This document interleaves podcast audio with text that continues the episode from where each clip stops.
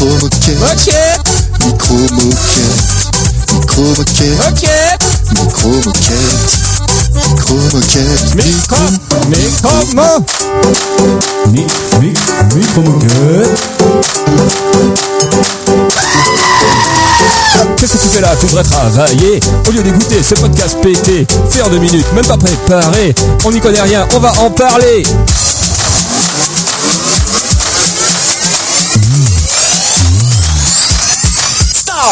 It out. Micro moquette. Micro moquette. Micro moquette. Micro moquette. Micro moquette. Micro moquette. Micro moquette. Micro. Micro, moquette. On y va. Bonjour et bienvenue à l'épisode 15 de Micro Moquette. Alors 15, selon mes recherches, c'est l'âge légal pour pouvoir conduire aux États-Unis. Bah non, c'est Alors si vous êtes Non, c'est 15. Alors si vous êtes gros et américain, planquez vos enfants et vos caddies car Micro Moquette est dans les rues. 15, c'est également le numéro atomique du phosphore, le département du Cantal et, et ça c'est une information utile pour tous euh, les choppeurs, c'est la majorité sexuelle en France. Alors, Mon dieu. pour phosphorer à poil dans le Cantal, j'ai avec moi Tristan. Oui. C'est moi. Faut que je dise autre chose Tu dis ce que tu veux. Bah moi ça va, c'est cool. Ça va. Bonjour. Et 15, c'est également le numéro du SAMU, qui vient forcément pour Fromic, qui euh, m'a dit hors antenne ne pas avoir chié depuis 4 mois. Fromic, comment ça va ce soir? Ça va, j'ai chié juste avant, je l'ai appelé Jason. Ah c'est ça qui criait. Est-ce que tu vas l'élever comme ton propre enfant? Exactement. Il deviendra président de la République. Parce que c'est une belle grosse merde. Est-ce que est-ce que t'adorerais je- pas Macron Moi j'adore Macron par contre. On rappelle que Romain n'est pas gilet jaune pour dessous. J'ai même arrêté les gilets en 2008. N'importe quoi. Bon bah si vous n'avez plus rien à dire, on peut commencer par les news.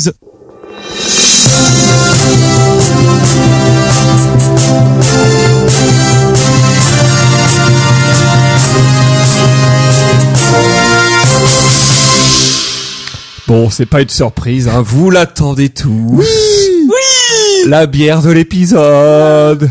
Bon, bah, La j'ai bière en- de encore une fois, j'ai euh, manqué à mes devoirs et je n'ai rien préparé pour ça, donc j'ai encore pioché dans ma Ta réserve. de bière. Et je nous ai donc ramené ce soir. On a une nouvelle musique de bière. Je trouvais que ça allait bien. Donc ça, ça sera pour Tristan parce qu'elle euh, traduit vachement bien ton innocence. Oh merde.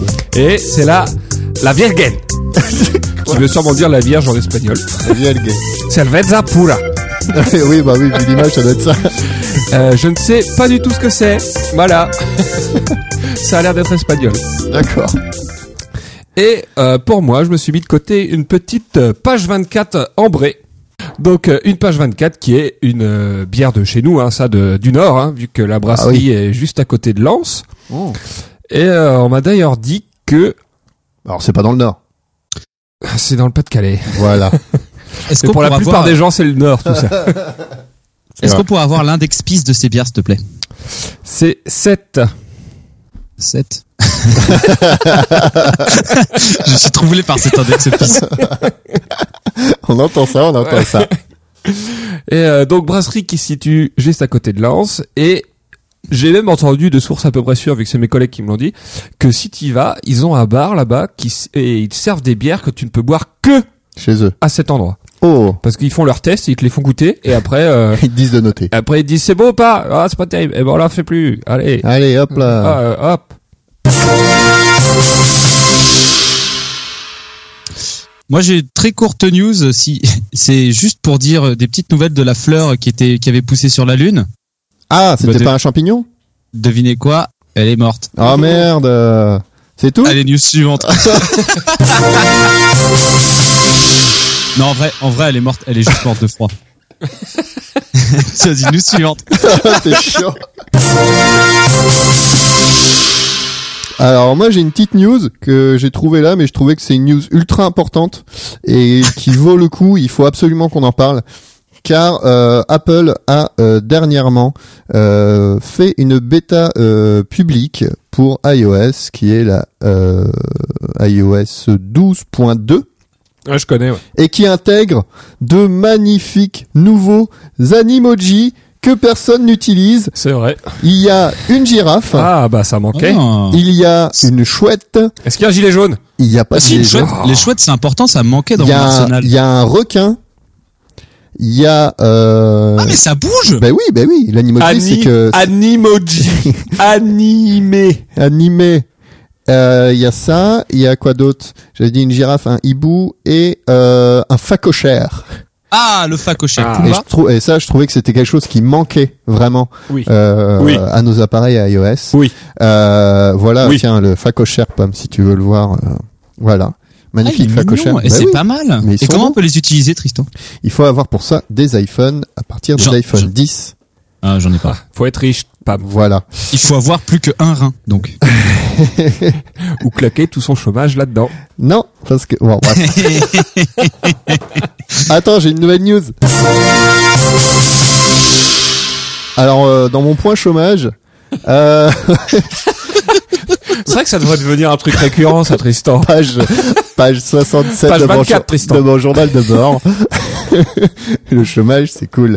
Non, euh, bah voilà, non, ça va très bien. Je passe des entretiens, donc euh, bientôt, je ne serai bientôt peut-être plus au chômage. Ou alors si, un peu plus. Il s'enfonce dans le chômage. Un peu plus dans la détresse du chômage.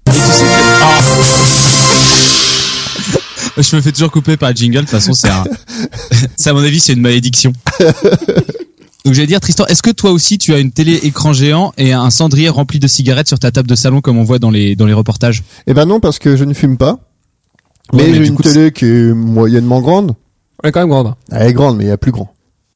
Toujours plus grand. Que je sais pas si- je sais pas si vous avez remarqué dans les, dans les reportages, tu sais, en général, dans le Nord ou, ou les trucs comme ça, quand tu vois des chômeurs, eh ben, ils ont toujours un, un cendrier plein de clopes devant une énorme téloche. Et, des- un jogging, euh, et un jogging euh, Puma. et un jogging taché. Non, Takini. Takini. Taquini Taché, c'est pas une marque, euh, Tristan. je sais, mais je cherchais une marque un peu bon, Oh, Takini, un allez. peu beau. Ça rappelle le collège. Voilà, c'est ça. C'est bon. Sergio Taquini. Pam, est-ce que je peux mettre un jingle de coupure Je t'en prie. Ah bah ça se passe vachement mieux quand on demande au lieu de faire- Alors, moi je vais vous parler, moi je vais vous parler d'une d'un super article que j'ai lu euh, avant-hier. En fait, c'est en train de nous dire, c'est un article qui nous disait qu'on était en train de s'enfermer sur la Terre. Alors, si vous voulez, euh, dans l'espace, on a rejeté tellement de petits détritus ah oui, qu'il y a en fait il y a de moins en moins de de passages. petites balles de golf qui vont à 30 000 km dans tous les sens. Mais qui est le con qui a joué au golf là-haut? Non, mais enfin, tu vois. Et en gros, à cette vitesse, si tu veux, euh, un débris spatial, ça traverse de part en part direct à un satellite ou des fois, ça peut même le faire exploser. Comme dans... Ma bite. Non. Gravity. Oui, Gravity. Ah, Gravity. Et donc, euh, si vous voulez, il y a... Gravity C'est quoi C'est une chanson ça? Le nouveau single. Gravity des, Beat- des Bee Gees. Ah d'accord, ok. Et donc, euh, si vous voulez, ça peut entraîner une réaction en chaîne qui est déjà peut-être euh, commencée. Donc, c'est-à-dire, imaginez, hop, un premier débris touche un satellite. Ce satellite explose en plusieurs petits morceaux, qui va ensuite exploser d'autres satellites, qui vont exploser d'autres satellites, qui vont exploser d'autres satellites, faisant autour de la Terre un nuage compact et opaque de petites balles de golf allant à 30 000 km heure et pouvant défoncer tout ce qui passe. Comme, comme dans Gravity. Ouais, enfin, tu vois, quoi. c'est la putain. Bon, elle dit ça parce que Putain, bon, c'est bon, on est déjà en train de Et- polluer l'espace. moi depuis longtemps. Et ce qui est assez, non mais ce qui est assez fou, c'est que de une, on aura plus de satellites, donc plus de satellites, ça veut dire plus de GPS, retour aux cartes, tout le monde est perdu, des bouchons dans Paris. Enfin, On va pas se mentir, tu seras perdu, Pam. ça va. Donc bref, mais en tout cas, c'est un scénario qui est assez intéressant et qui est peut-être déjà en marche. Donc si d'imaginer genre En marche, j'adore Macron. le satellite Macron numéro 1 a peut-être déjà explosé, qui va exploser ensuite trois ou quatre petits autres satellites Macron. L'année 2 et l'année l'année 3, on va avoir genre 15 satellites, l'année l'année 4, on va en avoir 50 et l'année 5, on va avoir 1000. Et quelle est la solution, Pam? Bah alors la solution, ça serait euh, de faire attention, mais euh, du coup, il y a des scientifiques qui sont en train de développer des espèces de, de petits satellites- Ouais, de, de- ouais, d'aspirateurs par exemple Des petits, des électromagnétiques, petits Dyson. Ouais, des, des petits Dyson spatiales. Donc avec euh, des harpons. Tu vois, Oh, donc ça c'est la solution numéro un. Genre Ah oui, j'avais lu ça, ouais. Elle harponne les gros débris et hop les attire dans l'atmosphère. Ça c'est assez dangereux parce qu'au final tu sais il y a contact. Et après l'idée ça serait aussi d'envoyer des énormes électroaimants pour un peu pour Et du coup après, ça rentre dans l'atmosphère, ça se crache dans l'océan, et après, il faut dépolluer l'océan. Non, parce En général- que ça aura brûlé avant. Dans les films, ça Pas tombe tout. soit sur Paris, soit dans la Russie. voilà. Bon bah du coup c'est tout pour moi. Attends, j'attends super longtemps avant de te le mettre, quoi. Euh, pour ma part, une petite news qui nous a été envoyée par un de nos fidèles auditeurs. Euh, Tristan sait peut-être de quoi je vais parler quand il va reconnaître, mais il va se taire parce que ça. ne- Je ne Pam, crois pas. Toi, euh, qu'est-ce que tu fais quand t'as mal au dos? Euh, je prends euh, un anti-inflammatoire non stéroïdien. Eh ben, tu as sûrement plus raison que cet homme-là qui est allé aux urgences en Irlande, donc c'était à Dublin, si je ne m'abuse, et euh, par un, un mal de dos récurrent. Et euh, les médecins se sont rendus compte pendant le check-up qu'il avait une espèce de grosse boursouflure sur le bras. Ah mais oui, mais ça j'ai entendu, je l'ai entendu à l'apéro du Captain, ça. Oh, c'est puis- dégueulasse. Oh non, merde. Et donc les médecins se sont posé, mais qu'est-ce que c'est que ça? Et le mec a fini par leur avouer Oh que là là. il s'était un peu euh, auto-médicamenté Ah oui et que ça faisait donc 18 mois que tous les mois il s'injectait Oh sa propre semence dans le bras. Oh mon dieu. Mon dieu, mon dieu. Et je, Putain, on demande, n'est pas, on n'est pas au WhatsApp ici.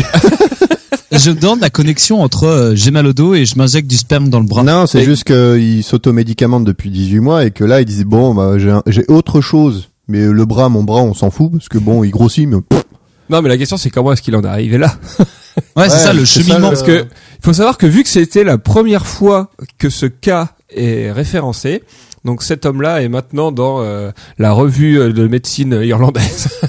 il a eu son article, donc je suis allé lire son article dans la revue de la médecine, et, euh, et donc les médecins sont allés chercher un peu sur le net euh, comment s'il y avait des, des, des occurrences de trucs là, s'il- comment le mec avait pu avoir l'idée de faire ça, et ils ont rien trouvé. Par contre, ils ont dit que il y avait des, ils avaient trouvé un article sur des mecs qui injectaient euh, leurs semences à des souris. oh mon dieu. Et comme il y avait les références de la publi, bah j'ai pas pu m'empêcher de me la procurer. Et tu l'as acheté? Non, j'ai mon réseau. Oh mon dieu. Et donc il s'avère qu'en 45, des scientifiques ont étudié l'effet d'injection de semences humaines sur euh, des souris, des cochons d'Inde et des lapins. Dans quel but? Le but c'était de voir si euh, il y avait des hormones dans le sperme qui euh, accéléraient le développement euh, des organes génitaux. Ah, Il est filé à des, en plus c'était des bébés, donc pour voir si euh, ça accélérait leur croissance sexuelle. Oh viens, on va, on va faire des grosses bites à des bébés en injectant notre sperme à des souris. Réponse non, ça n'a pas marché. Ah, de toute façon, toutes les bonnes choses sont arrivées avant 45. oh. Je- pour conclure cette phrase, je voudrais, cette euh, news, je voudrais dire vive la science. Alors moi j'ai une, une dernière news. Euh, les dernières news, c'est peut-être une rubrique que je ferai régulièrement. J'ai été contacté par une euh, par une auditrice. Donc euh, faudrait, les faudrait que tu sois tout le temps le dernier à faire une news alors. auditeurs, chut. Audi- auditeurs, n'hésitez pas à me contacter via la page Facebook du podcast pour me poser vos questions et peut-être, si elles sont sympas, je les poserai à l'antenne. Alors Mais la comment, question, comment ça se fait que N'hésitez pas à commenter Pam enculé. j'ai été contacté par MP, message privé Oh la private vache. message, my God. Putain, il connaît le langage de l'internet. C'est une certaine Dominica et voici sa question. C'est n'importe quoi. Je suis sûr, c'est lui qui l'a. Promis. Pourquoi es-tu si moche oui, c'est sûr. Il faut savoir que je suis moche depuis de très nombreuses, nombreuses années. Regarde, C'est euh, un, un gène qui est fort dominant dans ma famille. Ta sœur l'a beaucoup eu, hein. Oui, et ma sœur n'est toujours pas guérie d'ailleurs. Et j'espère fortement le transmettre à mes enfants. pour faire plein de petits moches fromiques Bon bah très bien. Je m'en doutais que personne voulait te parler en MP, connard C'est surtout que Pam, c'est pas son vrai prénom, quoi. Faut le trouver, pas- quoi. Amis auditeurs, amis auditeurs, N'hésitez pas à poser vos questions et comme vous le voyez, je pose même les questions les plus incongrues euh, à nous. Euh, allez, c'est fini. T'es censé lancer la suite. Oui, en fait, euh, je te... C'est je- toi qui host, hein. J'attendais un jingle dans ma gueule. Une gueule de quoi? Je sais pas ce que tu veux qu'on lance. Alors, je te... Un Je... jingle de news. Maintenant, il se recule du micro en attendant le jingle alors que le truc est dans ses oreilles. t'es- Oh mon dieu, Bon. putain. Ah, je... Alors, Je sais pas quoi, un- te- je sais pas quoi te dire, Pam. Ouais, mais maintenant tout ce qu'on a fait avant, tu vas devoir le couper. Mais non, t'inquiète pas. Par contre, il va être obligé de couper ça, oui. Ouais. Ça, ça me va, moi. T'es pas, Ça y est. T'es pas obligé de faire les raclements de gorge. Ah Ah Franchement, j'en ai marre de ces jingles de merde. Ça y est, David allait être le premier homme sur Mars. L'atterrissage s'était bien passé. Aucun dommage n'était à déplorer sur le module. Tout s'était bien passé, exact, et il s'était posé exactement à l'endroit comme prévu. En tant que capitaine, c'est lui qui sortirait le premier. La concentration intense demandée par la procédure avait maintenant fait place à une incroyable excitation. Il devait cependant contrôler son impatience, car il restait encore beaucoup d'étapes avant de fouler la poussière du sol rouge de Mars. En se dirigeant vers le, vers le sas d'habillage, il se rendit compte qu'en plus de l'excitation, il ressentait aussi de la fierté. Après tout, il avait été choisi parmi des milliers d'autres personnes et parmi des centaines d'autres cosmonautes. Il serait le premier homme à marcher sur Mars.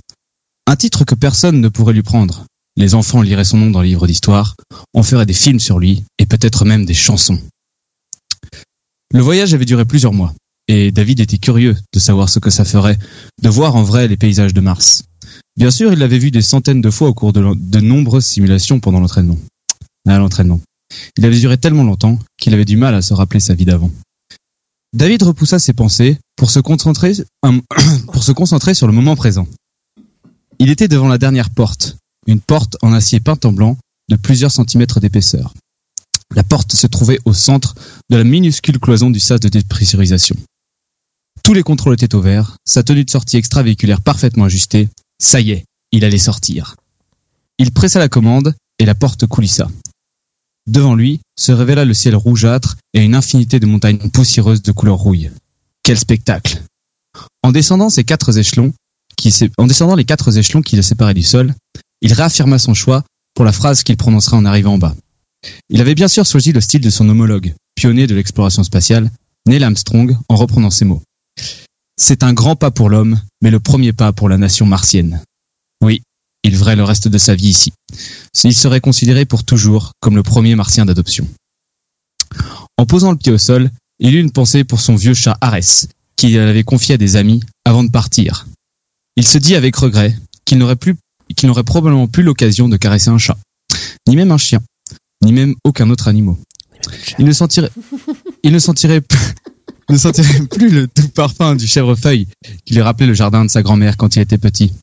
Il écarquilla les yeux lorsqu'il se rendit compte qu'il ne sentirait plus jamais le vent sur sa figure. Incapable de parler, ses jambes cotonneuses cédèrent, cédèrent et il tomba à genoux dans la poussière. Il regarda ses mains, pleines de poussière rouge, et sentit les larmes couler sur ses joues. Qu'avait-il fait? La conquête de Mars était une folie, et c'est seulement maintenant qu'il s'en rendit compte. Il mourrait sur cette planète stérile, loin de tout ce qu'il avait toujours aimé. Ah, quel idiot il était Rempli de colère contre lui-même et de désespoir, il se mit à hurler dans son casque. Quel gâchis Sa vie si prometteuse ne valait maintenant plus la peine d'être vécue. Dans un geste vif et aux conséquences dramatiques, il porta sa main au loquet de déverrouillage de son casque. Il fit une pause pour contempler de ses yeux larmoyants le paysage nu, sans vie de Mars. Le dernier qu'il contemplerait. Résigné, il ôta son casque. L'atmosphère très dense et quasiment constituée exclusivement de dioxyde de carbone provoque une mort rapide, mais désagréable. C'est ce, à quoi était préparé David. Mais là, rien.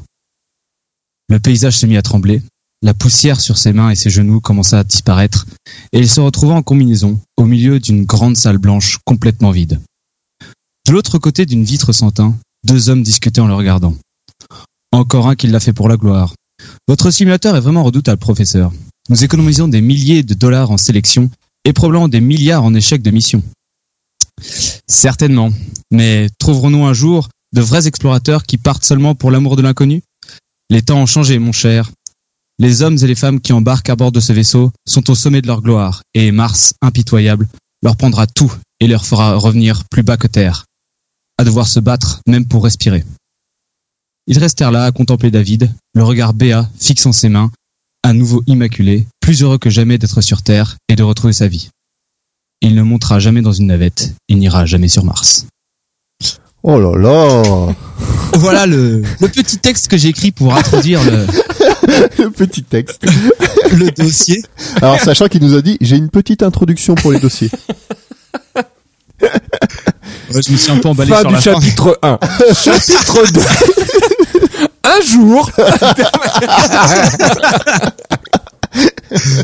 Non, mais en fait, euh, ça exprime un peu tout ce que je ressens euh, pour la conquête spatiale.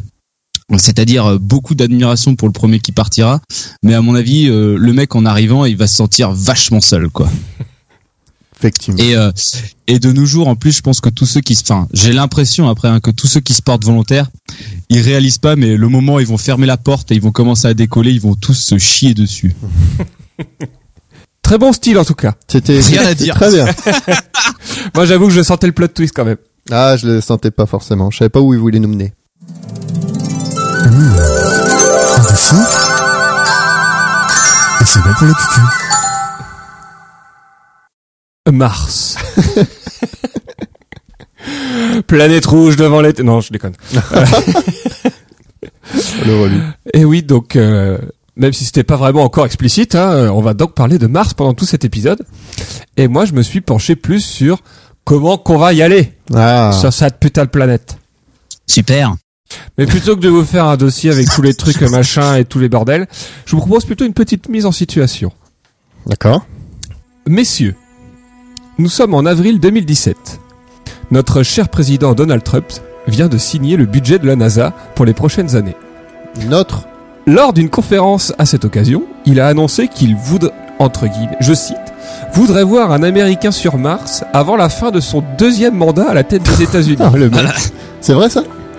Quand notre collègue lui a répondu que c'était malheureusement impossible, il a renchéri en demandant, je cite, Et si vous arrêtez tous les autres trucs que vous faites pour vous concentrer que sur Mars? Cette scène est totalement vraie. Ah ouais? Oh la vache. Ah putain. La suite, c'est de la fiction. Ah d'accord, ok. Devant la tête ahurie du porte-parole de la NASA, notre cher leader, homme de poigne devant l'éternel, a décidé de prendre les choses en main et de mettre sa propre équipe sur le coup. D'accord. Adieu les incompétents. Veuillez accueillir la fine fleur des ingénieurs pro-Trump. J'ai nommé Tristan et Pam. Ah non. Messieurs, il va maintenant falloir mettre au point un plan pour répondre aux attentes du grand Manitou Orange. À vos équations. et du coup, je vous pose la question. Comment qu'on va sur Mars, les gars? Eh ben on dit, on demande à Elon Musk euh, qui nous aide. C'est un con, Elon Musk. Ah, il est Sur le dos d'une chèvre. Alors, quelle propulsion, la chèvre? Gaz. Une chèvre à gaz. Euh, de l'hydro- de l'hydrogène. Les chèvres à gaz. Les chèvres à gaz, c'est interdit depuis 1941. Arrête. euh. Oh le relou. Oh putain, j'y étais pas du tout, là. Ah si, je, je, la- je le sentais venir. Je le Oh la sentais vache. venir. C'est usant. hein. Bon. Bon alors, Alors, une chèvre- est-ce que vous avez déjà des, des idées, des pistes? Moi, j'aimerais bien, euh, comment ça s'appelle là, le truc où ça produit un peu d'énergie en faisant du rebond d'électrons sur des parois là. Euh, Un panneau solaire s'appelle Des rebonds d'électrons sur une paroi. putain. Euh, tu sais, en fait, ça produit une poussée très très faible, mais du coup, ça produit quand même une poussée avec quasiment pas d'énergie. Et en fait, vu que c'est une poussée constante à l'infini, si tu veux, tu fais que accélérer et dans le vide, une hyperdrive, c'est ça. Je pensais que tu parlais du moteur ionique. Ah bah ça se trouve c'est ça l'hyperdrive. Donc après, euh, on pourrait essayer déjà de structurer un peu ça. Oui. Ok Donc déjà, oh, base lunaire On fait une base lunaire Donc pas voilà, il, est- il, euh, il évoquait l'idée de la, gro- de la propulsion Par chèvre. par chèvre. Bon ça, on l'a pas retenu. Ça, on, le- on le note pour lui faire plaisir, mais on le garde pas. Non, J'envoie des chefs sur la lune. Faut savoir que la propul- propulsion, c'est quand même un sujet de très grande importance parce que ça conditionne énormément le poids du bordel. Parce que tout le Faut carburant que tu vas avoir besoin, eh ben, il va falloir le charger dans la bête. Il va falloir le garder. Enfin, le garder. En garder un peu. Voilà. Donc faut savoir que les, les propulsions qui sont utilisées euh, régulièrement là, c'est ce qu'on appelle les, les propulsions à ergol liquide. Donc en fait c'est une propulsion chimique. En fait tu prends euh, donc deux, deux substances chimiques, souvent c'est un oxydant et un, un réducteur, Réducteur. et les deux vont réagir ensemble et cette réaction va dégager de la chaleur qui va chauffer un gaz et le propulser. Et les gaz produits aussi par cette réaction Est-ce que tu t'y connais, tu t'y connais en gaz qui chauffe, Tristan? On peut dire c'est le grand expert français. Oui, oui, Le tout grand à fait, expert oui. du gaz. Et donc ces gaz très chauds vont être expulsés à très grande vitesse, ce qui va produire une poussée. oui, merci, Jamy. Oh là là c'est bizarre parce que moi je pousse pour péter. Voilà, C'est dans le sens inverse. qu'on pourrait garder un petit silence. Voilà. Attends, excuse-moi. Il est beaucoup trop fier Voilà. de lui après avoir fait une blague de niveau E CE2. Ce que vous ne voyez pas, chers auditeurs, c'est que vous n'avez pas la gueule de Pam avec la gueule grande ouverte en train de rigoler comme un gros naze. Heureusement que vous n'avez pas le pull de Tristan. Parce qu'il Oh, est moche. Mais non, c'est une chemise. tu veux qu'on parle de ta... tu veux qu'on parle de ta tenue, Pam, avec ton petit polaire là? Allez. Je trouve que les spécialistes sont vraiment à l'image du président. Très sur un sujet sérieux. sur un sujet sérieux, on se vanne sur nos vêtements. Exactement. Voilà, c'est à quel point le débat est élevé avec eux. Bah moi je propose qu'on mette des vaches parce que y a, dans les vaches il y a du méthane et on met et on met beaucoup d'herbe. Et l'herbe c'est moins c'est moins Ouais, mais tu sais combien ça bouffe d'herbe par jour une vache? Ouais, mais t'en fais pousser. Eh, franchement, tu Parce mets que tu 30, vois pas la quantité de foin qu'il faut pour une vache pour tout l'hiver. Tu fais pousser en hypo Ah ouais, mais ça, ça. hypoculture. 30 vaches et 12 000 tonnes de foin dans un réacteur, mon gars. Ça, ça va au-dessus. Et donc ça, vous voulez le faire voler dans l'espace, c'est ça Oui, parce qu'en plus ça va produire du lait. Ça ça va être bien, ça va pouvoir nourrir les Pour les cosmonautes. les astronautes, Les astronautes. les nazes. Ok, d'accord. bon, on note aussi les vaches, hein, on le met dans un coin. Oui. Amis auditeurs, si vous pourriez nous résumer tout ce qu'on dit sur un dessin, ça serait super. Donc ça, c'était le premier mode de propulsion que je pouvais vous proposer. D'accord. Après, vous avez aussi, donc, euh, je pense, le, ce que je disais, le, donc, le moteur ionique. Donc ça, en fait, c'est... euh, tu prends des ions, donc c'est des espèces chargées, et tu les accélères grâce à un courant électrique. Enfin, grâce à un champ magnétique. Comme euh, comme euh, le PR. Le PR. C'est la centrale nucléaire. Ouais. Non, pas la centrale nucléaire, le enfin le futur de la centrale nucléaire qu'ils n'arrivent pas à construire depuis des années. Celui qui a fissuré? De Flamanville. Flamand. Je sais pas comment ça marche en APR. Bah, on fera un dossier là-dessus. Voilà, allez. Bah, On en a fait un en fait, on mais pourrait faire un truc sur le nucléaire, par exemple, Tristan, ça sera intéressant. Ah oui, c'est vrai, merde, c'est vrai qu'on a fait ça. On en fera un de- sur le nucléaire. Voilà. Euh, donc le moteur ionique, des ions qui sont accélérés par un champ magnétique, et ce champ magnétique est alimenté électriquement, donc par exemple grâce à des panneaux solaires. Ah. Éventuellement. Ah, Voilà. ah. Et ça, euh, et ça, euh, Fromic, on l'a déjà testé? Euh, je ne sais si c'est déjà utilisé, mais en fait le problème c'est que ça, a un- ça n'a pas un rendement énorme. Tu, tu produis pas une poussée très forte, mais tu peux avoir une poussée beaucoup plus longue. Ouais, donc il faut Donc, quand même arriver à faire la, à, à déjouer la gravité au début, quoi. Donc en fait, il, ça il l'utilise pour faire genre les manœuvres spatiales. ah, Enfin, les genre, sais, les ouais, voilà, les, hop, les ajustements de trajectoire ou ce genre de conneries. je le fais bien. hein. Mais par contre, tu peux pas décoller avec un moteur ionique. Ah non. Tu Bah, peux du pas coup, tu fais- à la tu fais, gravité. Tu fais euh, un tiers d'un et euh, le reste de ionique. Juste le nécessaire pour propulser. Bah de toute façon, c'est ce qu'ils font. Ils ont une, ils ont une, une partie qui permet de décoller. Qu'ils emmènent pas avec eux. Le, la première étage. La première étage. Le premier étage, ça permet de propulser hors de l'atmosphère pour éviter la gravité ou sinon, ou sinon une catapulte avec des chèvres. C'était le troisième mode de propulsion, la catapulte. Ouais, mais la catapulte Il faut verticale. aller d'astéroïde en astéroïde et à chaque fois replanter sa catapulte et se Non, relancer dans Non, mais c'est pas con parce que effectivement, euh, on a on a tous vu euh, sur les fêtes foraines les boules qui sont attachées par un aimant très bas. Et du coup, tu fais la Tes même chose. sexuels ne nous tu regardent fais, pas. tu fais la même chose avec une fusée, sauf que tu gardes les petits euh, le ionique pour après quand il est hors atmosphère. Hein Et voilà. Ouais. On a résolu le truc, pas mal. Nice. C'est bon. On mettra quand même une, une ou deux chèvres au cas où. Pour être sûr. Ouais, pour stabiliser. Les chèvres stabilisatrices. Scotché sur les côtés, tu sais. Euh, Quelle est la durée de vie d'une chèvre dans l'espace Mais c'est des animaux euh, concentriques euh, qui peuvent respirer dans l'espace. Concentrique. Concentrique. Très bien, c'est noté. Et le dernier choix, ce serait un moteur thermique nucléaire. Oh, vas-y, ça va tout. Enfin, c'est le- alors c'est le dernier engin qui décolle quoi.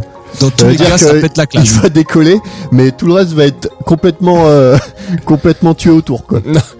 Bon, en fait, l'idée, c'est que tu as juste un, un tout petit euh, cœur nucléaire, et c'est ce cœur qui va chauffer ton gaz pour l'expulser derrière. Ah, Et alors, est-ce que la NASA est chaude pour envoyer des des, des cœurs nucléaires dans l'espace au cas où c'est- si ça foire en plein milieu, est-ce qu'on n'aurait pas une pluie radioactive? Tu as exactement mis le doigt sur le problème Ah oui, qui bah fait ouais, que clairement. la NASA est pas très chaude. c'est clair. Mais après, c'est celui qui a le meilleur rendement, euh, qui a le meilleur rendement par rapport à son poids. Ah, c'est grave classe, j'en ai déjà entendu parler. Et ça, ils l'ont testé, mais euh, à terre. ils l'ont pas fait décoller. Ils l'ont testé à Tchernobyl. Ils ont fait croire que c'était la Il y a eu un test dans les années 60 de ce truc-là.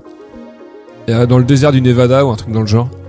Euh, ils ont fait cracher un réacteur euh, thermique nucléaire, mais euh, ils ont bon ouais comme tu l'as dit ils sont pas très chauds pour le Ils l'ont faire fait décoller cracher. Ils l'ont au fait. cas où ça merde. Ils l'ont fait cracher euh, exprès ou ils ont voulu décoller et ça a craché? Ah non non non ils l'ont fait ils ont ils l'ont accroché au sol et ils ont essayé de le démarrer pour voir ce que ça faisait quoi. Ah d'accord. Non non ils ont pas fait un Ils essai de la décollage. clé dans le contact, ils ont pas mis de vitesse et puis ils ont appuyé sur l'accélérateur.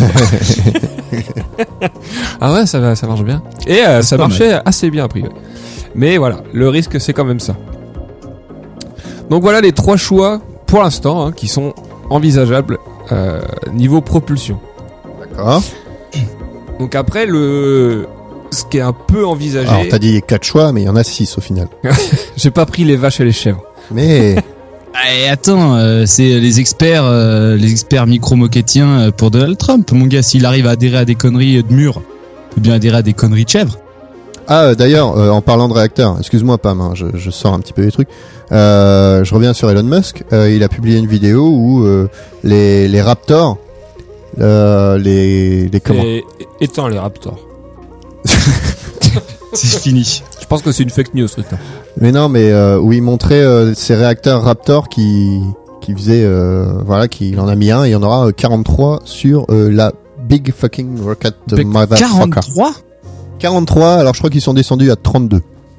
Et donc ça, si je ne m'abuse, c'est des réac- des réacteurs à, à ergol, donc À des chèvre. à propulsion euh, chimique. La chèvre. Ils disent pas, mais Donc après là, ce qui était un peu envisagé, c'était euh, pourquoi pas de, en gros, de construire, d'assembler un vaisseau euh, de transport en orbite terrestre ouais. qui serait propulsé avec euh, chimique, euh, ioniquement, Ioniquement, ouais. voilà. Et comme ça, t'amènes tes mecs avec un lanceur euh, chimique jusqu'à ton vaisseau. Catapulte. Et après, tu utilises les moteurs euh, ioniques pour aller jusqu'à Mars. Bah c'est ce que je viens de dire. Tu n'as pas du tout dit ça. Non, toi, t'as dit que c'était tout le même vaisseau qui partait Non, du sol. Ouais, si, Non. si, t'as Ah. dit ça, Tristan. Si, si, si, si, si. j'ai dit qu'en ce moment, la première, la première partie de la fusée, le lanceur est euh, en mode chimique. Le gras du cochon, comme dit. Et après, il faut mettre au-dessus au lieu d'avoir, euh, on met du ionique. En ce moment, c'est ça qu'ils font. Quand tu dépasses l'atmosphère. Oui, non, mais là, je te parle de, euh, tu, tu construis ton vaisseau en orbite. C'est pas ton vaisseau entier qui décolle de la Terre. Tu assembles un vaisseau en orbite, et au dernier moment, t'emmènes ton équipage grâce à un lanceur euh, classique, quoi. Et après, ton vaisseau qui est en orbite, lui, il est propulsé euh, ioniquement, et il se barre comme ça vers Mars. Ouais, donc en fait, faut pas qu'il y ait un boulon, il y en a un qui échappe un boulon, quoi. Ah putain, mec Bah ça, c'est tout le principe du, de tous les trucs spatiaux, Tristan. si tu fais tomber un boulot, t'es dans la merde. Et, euh, et du coup, la base tomber, lunaire, la base lunaire, on n'en parle pas du tout? Plus tard, plus tard. Super. Euh, donc, je sais plus où j'en étais avec tout ça, moi. T'en avais fini les réacteurs et les modes de propulsion. Voilà, parce que la grande question, c'est aussi euh, quand est-ce qu'on part? Parce qu'il- Demain. Parce qu'il faut savoir que la différence avec un voyage vers la Lune, c'est que la Lune, elle est à peu près tout le temps à la même distance de la Terre. Ah oui, j'ai lu ça. Et ben effectivement, il y a des fenêtres de tir tous les deux ans avec les orbites de de Mars et de la c'est Terre. ça, c'est tous les 26 mois. Parce qu'en gros, soit Ah. il y, a, il y a deux scénarios qui ont été envisagés. C'est donc le scénario d'opposition et le scénario de conjonction. De coordination. c'est quand ça va dans le même sens. Ah oui, non, c'est que les deux se rapprochent, tandis que l'autre, tu la rattrapes derrière. Ouais, voilà, c'est ça. D'accord. Parce que, euh, ouais, c'est ça. En gros, le truc, la distance change tout le temps. Donc c'est un peu, bon, faut être au taquet, quoi. Et euh, donc il y, en a un, donc c'est le, je sais plus, non, si c'est ça, c'est l'opposition où le l'aller durerait 180 jours. Après, tu restes 30 jours sur Mars et le retour fait 430 jours. Parce qu'il faut, il faut passer par Vénus, faut utiliser Vénus, se rapprocher un peu du Soleil et revenir derrière. C'est vrai? Ah, Ouais. mais euh, c'est dans. J'ai regardé euh, Seul sur Mars dernièrement. Et à un moment, ils, bon, bah, ils doivent récupérer le gars qui était, euh, qu'ils ont laissé là-bas. Et euh, du coup, ils sont en mission. La mission de leur gros vaisseau euh, repart vers la Terre. Et puis ils leur annoncent en fait que la mission Ah oui, de ça. sauvetage, en fait, ça va faire euh, 550, 550 jours en plus de mission, alors qu'ils étaient quasi chez eux. Et euh, vous pouvez repartir, mais c'est 550 jours. Donc oui, mais c'était euh, dans ce dans ce point-là. Figure-toi que j'ai, je suis en train de lire le bouquin pour, euh, Ah, bah tu dois pour avoir. préparer cette, euh, Il doit ce être, euh, il doit être beaucoup mieux que le film de toute façon. Parce qu'en fait, j'avais lu que le mec, c'était quand même, enfin, c'était assez cohérent tout ce qu'il mettait euh, comme option euh, dans le dans le bouquin au niveau des. Ouais. Et c'est après avoir préparé le dossier, c'est vrai que les- la plupart des options qu'il utilise sont les les préférées de De la NASA et tout de ça. la NASA et tous ces mecs-là pour l'instant. Donc opposition 640 jours. Parce que, euh, juste vite fait, pour faire comprendre aux personnes qui ont jamais vu le schéma, en fait, c'est deux ellipses. C'est une ellipse dans une ellipse et les deux planètes tournent pas à la même vitesse. Donc, c'est veut dire qu'elles euh, elles orbitent à des vitesses différentes autour du Soleil et une fois tous les deux ans, en gros, globalement, elles se croisent, quoi. Elles se croisent. Elles sont pas trop Euh, loin. ouais, Enfin, voilà. elles sont pas très loin, ouais, c'est ça. Voilà. Voilà, donc ça c'était le premier scénario. Et le deuxième, donc le scénario de conjonction, où là, euh, ton aller fait 180 jours, tu restes sur Mars 550 jours, Ouais, c'est et le ans. retour fait aussi euh, 180 jours. Ouais, Pour un total de deux ans et demi de mission, quoi. ouais, c'est ça. Ça, c'est pas mal, ça. Bah, c'est le plus long. C'est... Oui, mais c'est celui où t'as le moins de trajet. Au final. c'est compliqué de se dire, t'as moins de trajet, c'est plus long. mais Tu restes plus longtemps sur place. voilà. Euh, parce qu'en fait, il y a un autre problème qui est corrélé à ça, c'est que euh, bah t'es dans l'espace, mon gars. Et radiation ionisante. Voilà, il y a les radiations Ouais. euh, ionisantes, donc qui proviennent des éruptions solaires et puis qui sont euh, euh, présentes dans l'espace en général. Et donc ça, euh, plus tu, tu passes de temps dans l'espace, plus t'en prends. Euh, sur Terre, on est protégé grâce au champ magnétique Oui. qui dévie tous ces trucs-là. Mais quand t'es dans un vaisseau, tu te les prends en plein dans la gueule. Et quand t'es sur Mars, qui a un champ magnétique plus faible, Voilà, c'est eh ça ce que ben, j'allais dire. tu te les prends te les quand prends même pas mal. plein de gaz. Voilà. Putain, mais euh, moi je veux dire quoi après? Bah tu rediras ça. D'accord. Euh, donc là, faut savoir que ces radiations, pour le pour un trajet aller-retour euh, vers Mars, ils estiment ça à 1,01 sieverts en radiation Sivert. pour tout le, ouais sieverts pour tout le pour le- la totalité de la mission. Pour les auditeurs que j'ai jamais entendu parler des sivers, c'était dans mon dossier non enregistré sur euh, les effets de la radiation sur la santé. Donc euh, le sivers, c'est l'uni- c'est l'unité de dommage par euh, Regard noir de le Tristan. regard perçant de Tristan. Mais tu sais qu'en plus j'allais demander ce que c'est. alors, que moi, là. alors que moi je l'ai entendu normalement. En fait, c'est euh, c'est l'activité par rapport, euh, la, l'absor- enfin les mecs ils vont un peu me tuer, mais en gros si tu veux c'est euh, la quantité de rayonnement absorbé par un organisme. Ou un matériau. Euh, je crois que c'est juste sur les organismes le sivert. D'accord. Et donc on est sûr. sur un sievert, Tout ça pour me contredire. un sievert sur la totalité de la mission, ce qui fait donc une mission de deux ans et demi. Et donc t'en arrives à peu près à euh, 400 millisieverts par an, sachant que la dose euh, recommandé pour les mecs qui bossent en centrale, c'est 20 millisieverts par an. Donc on est quand même pas mal au-dessus. Ah ouais, ouais. Je crois que j'ai lu que en fait, ça, en quatre ans, en quatre ans de mission sur Mars, tu dépassais l'ensemble des rayonnements autorisés par la NASA sur un astronaute toute sa vie. Dans combien de temps euh, Bah après, si tu te prends un sievert, ça t'as 10 ans, là, là. Ouais, tu prends quand même cher, ouais.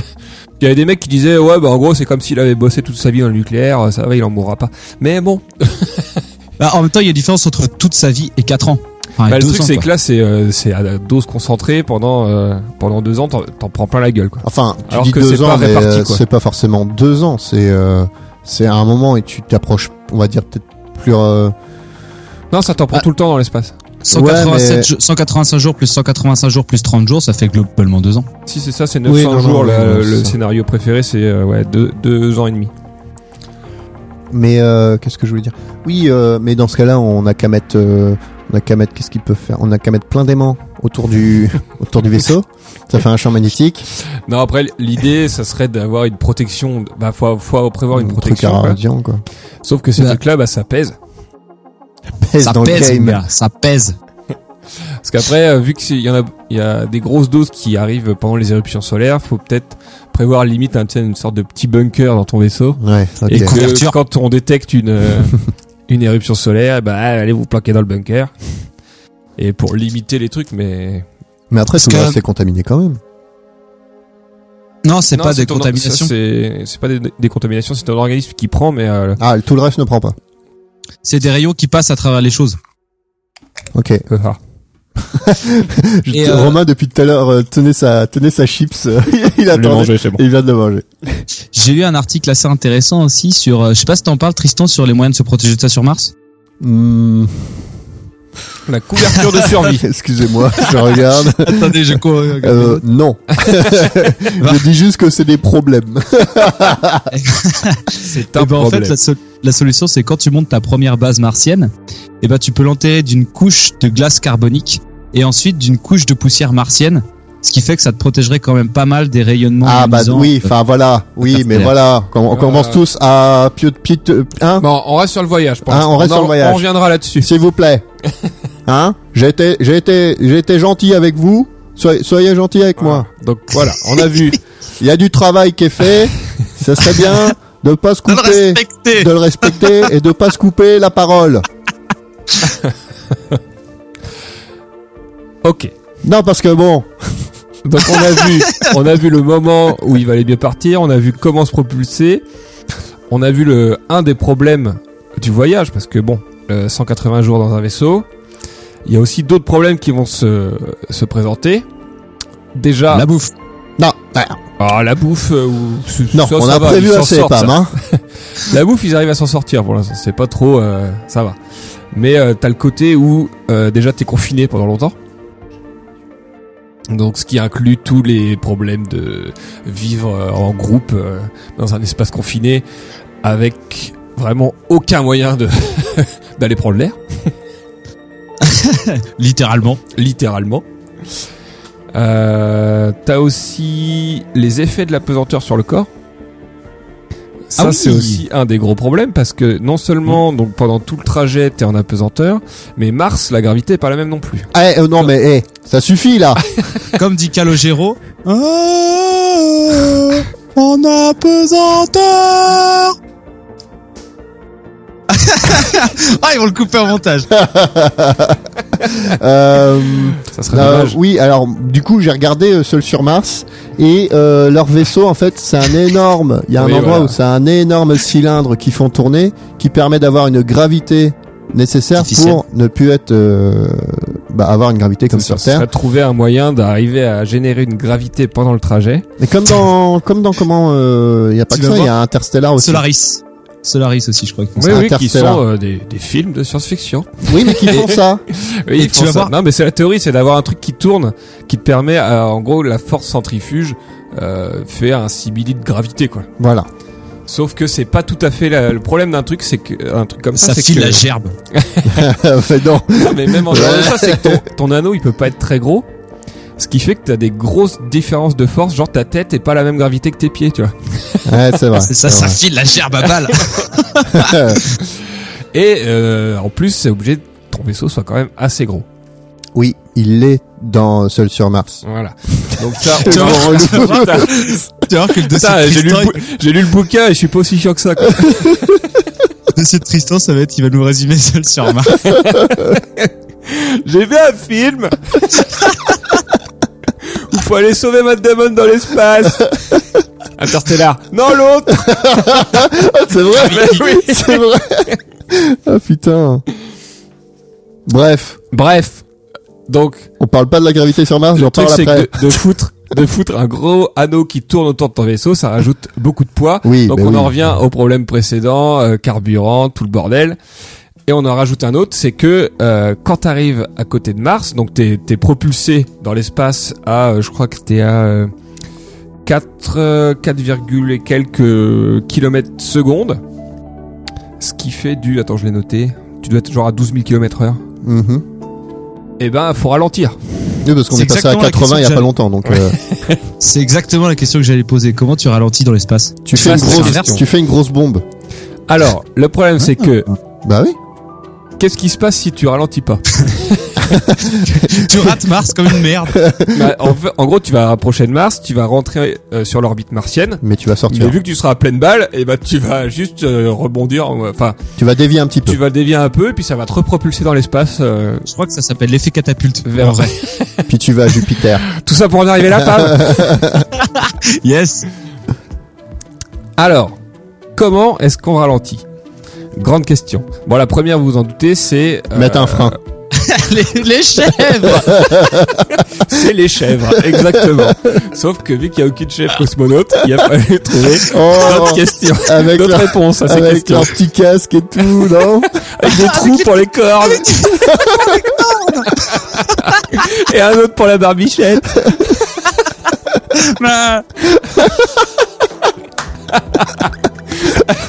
Très belle imitation de la chèvre qui fait un pouce. Allô, la chèvre, euh, s'il vous plaît, comment ça se passe là-haut Oh ben, Roger. euh, donc voilà, donc le premier choix c'est euh, bah, des rétrofusées.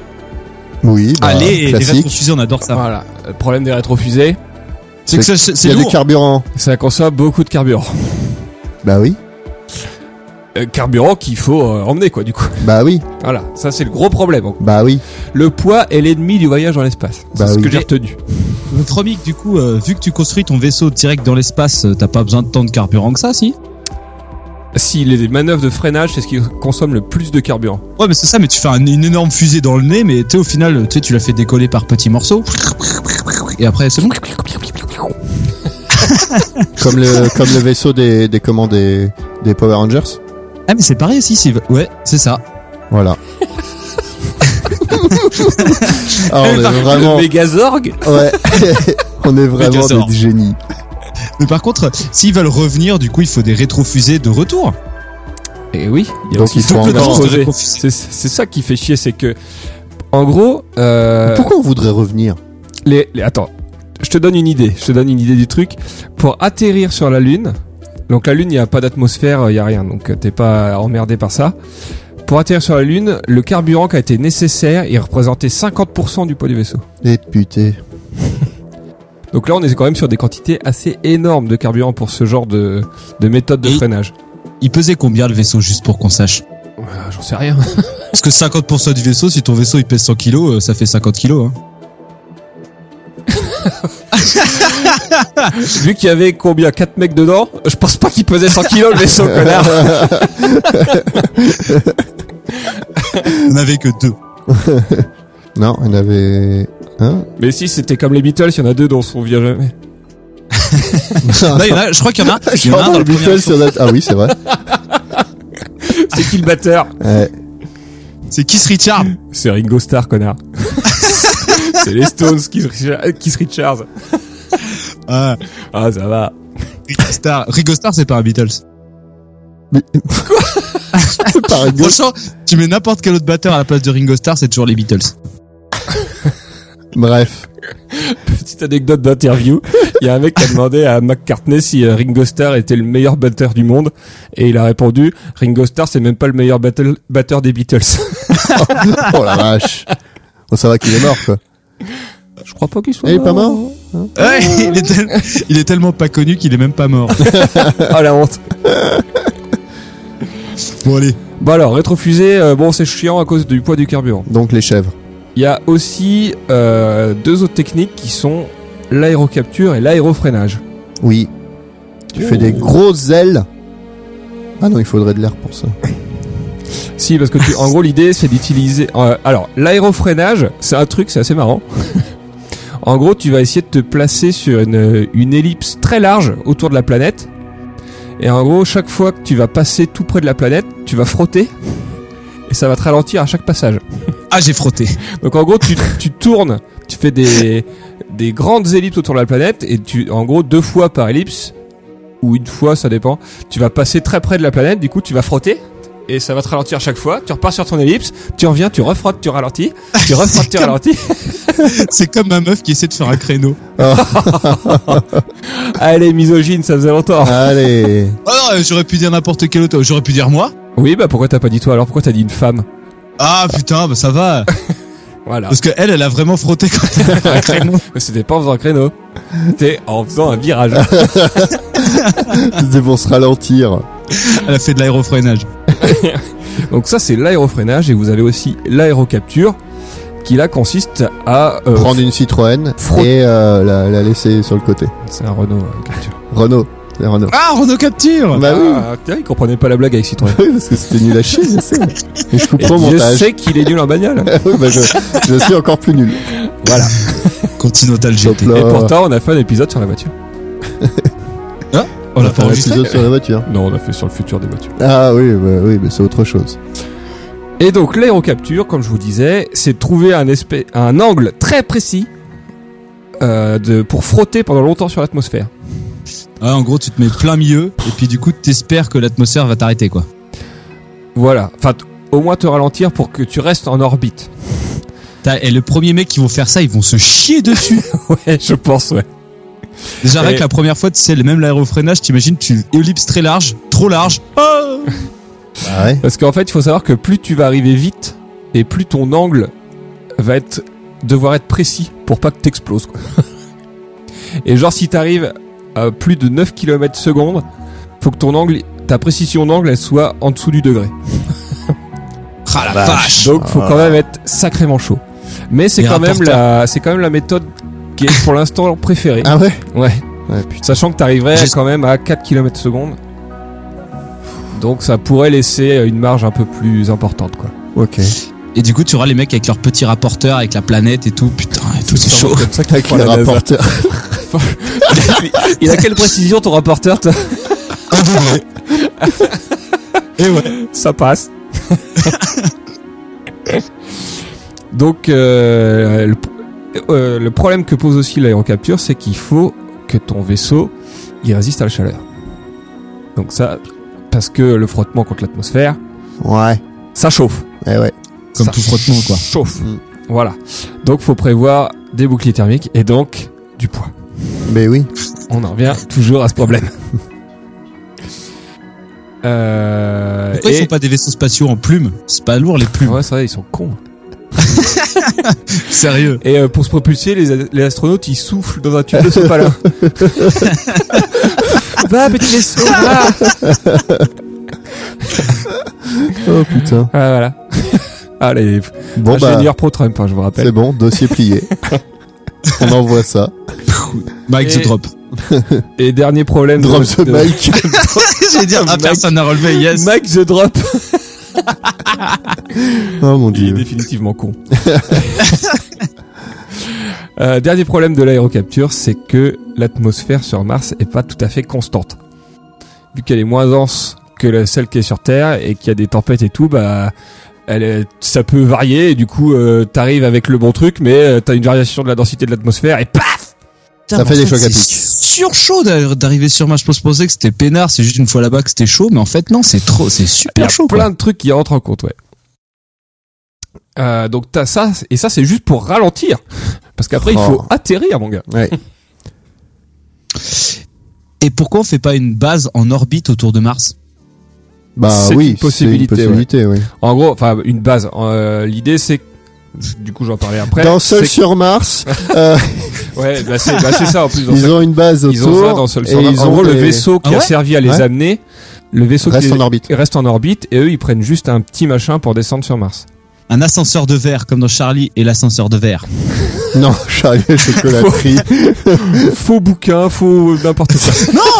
Dans Charlie et la chocolaterie, il y a un ascenseur de verre. chocolaterie De- Le retour deux. Si, je me le retour du chocolat. du chocolat vengeur. L'ascenseur de verre qui déconne et puis ils font tout un voyage dans l'ascenseur de verre. Ah. Et ouais, mon gars, Roald Dahl spécialiste. On fera peut-être un podcast sur Roald Dahl. Si tu veux. Non. On fera un podcast sur le livre. Voilà. Les bouquins.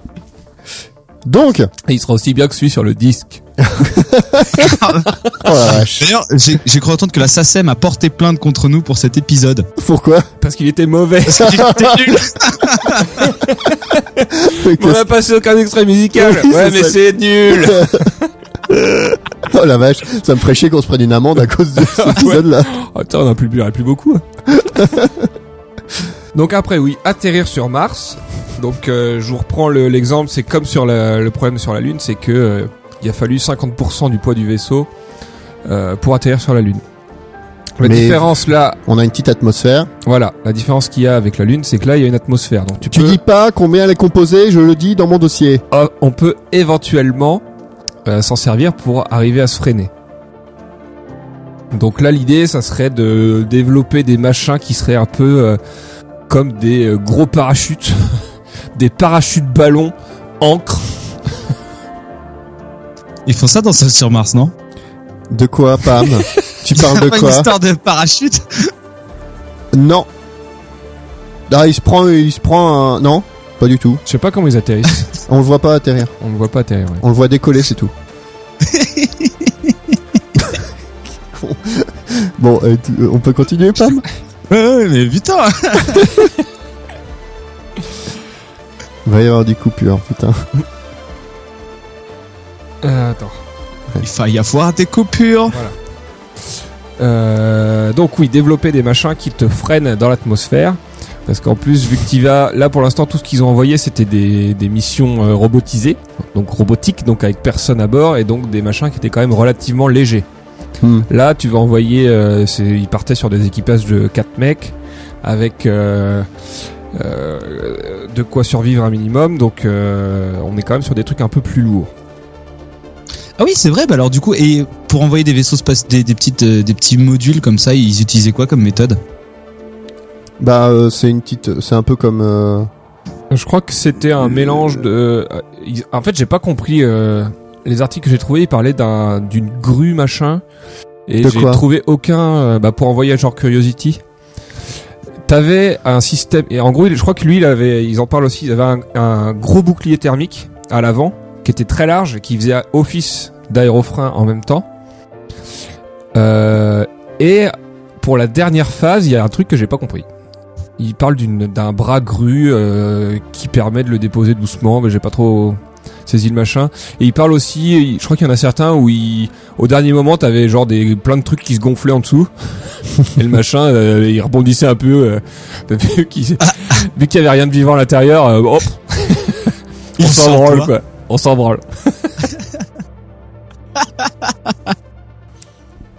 Ça c'est énorme. Voilà. Donc là, c'est ça. Donc soit tu fous un espèce de gros bouclier thermique à l'avant euh, qui est suffisamment grand pour euh, faire également aérofrein et euh, sur la fin, t'arrives à freiner avec d'autres machins. Ou alors t'as un truc donc il parle de comment ça s'appelle? Une, la, utiliser la traînée atmosphérique. Donc c'est un peu le même Ouais. principe que euh, que l'aérocapture là pour freiner un, hmm. en haut, c'est que tu largues un gros truc derrière qui est suffisamment résistant pour. euh, ça fait comme une encre, quoi. C'est comme si tu lâchais une encre derrière ton bateau et euh, Ah ça ouais. te freine un peu comme ça, quoi. Ah bon? J'arrive pas à voir. Parce que du coup, tu vas dans le même... Si tu le lâches, tu vas dans le même... euh, Ouais, mais lui, Ouais, il est en fait, gros, le c'est un, boulet- gros- un truc Ouais, ça, énorme derrière boulet, toi. Il est traîné par un espèce de, un espèce de parachute, quoi. Ouais, oui, mais euh, Ça prend pas de l'air, oui. C'est un peu différent quoi. Ouais. C'est plus un, un ballon qu'un parachute en fait. D'accord. Et euh, un truc suffisamment résistant pour résister à la chaleur. Et comme ça, c'est pas toi qui te prends toute la chaleur dans la gueule quoi. C'est lui qui prend la chaleur D'accord. en te Ok.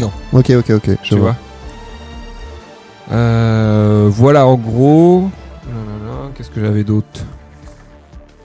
Non, voilà, c'était ça qui était envisagé pour un Et comment on réalise un petit bunker contre le rayonnement ionique dans les fusées?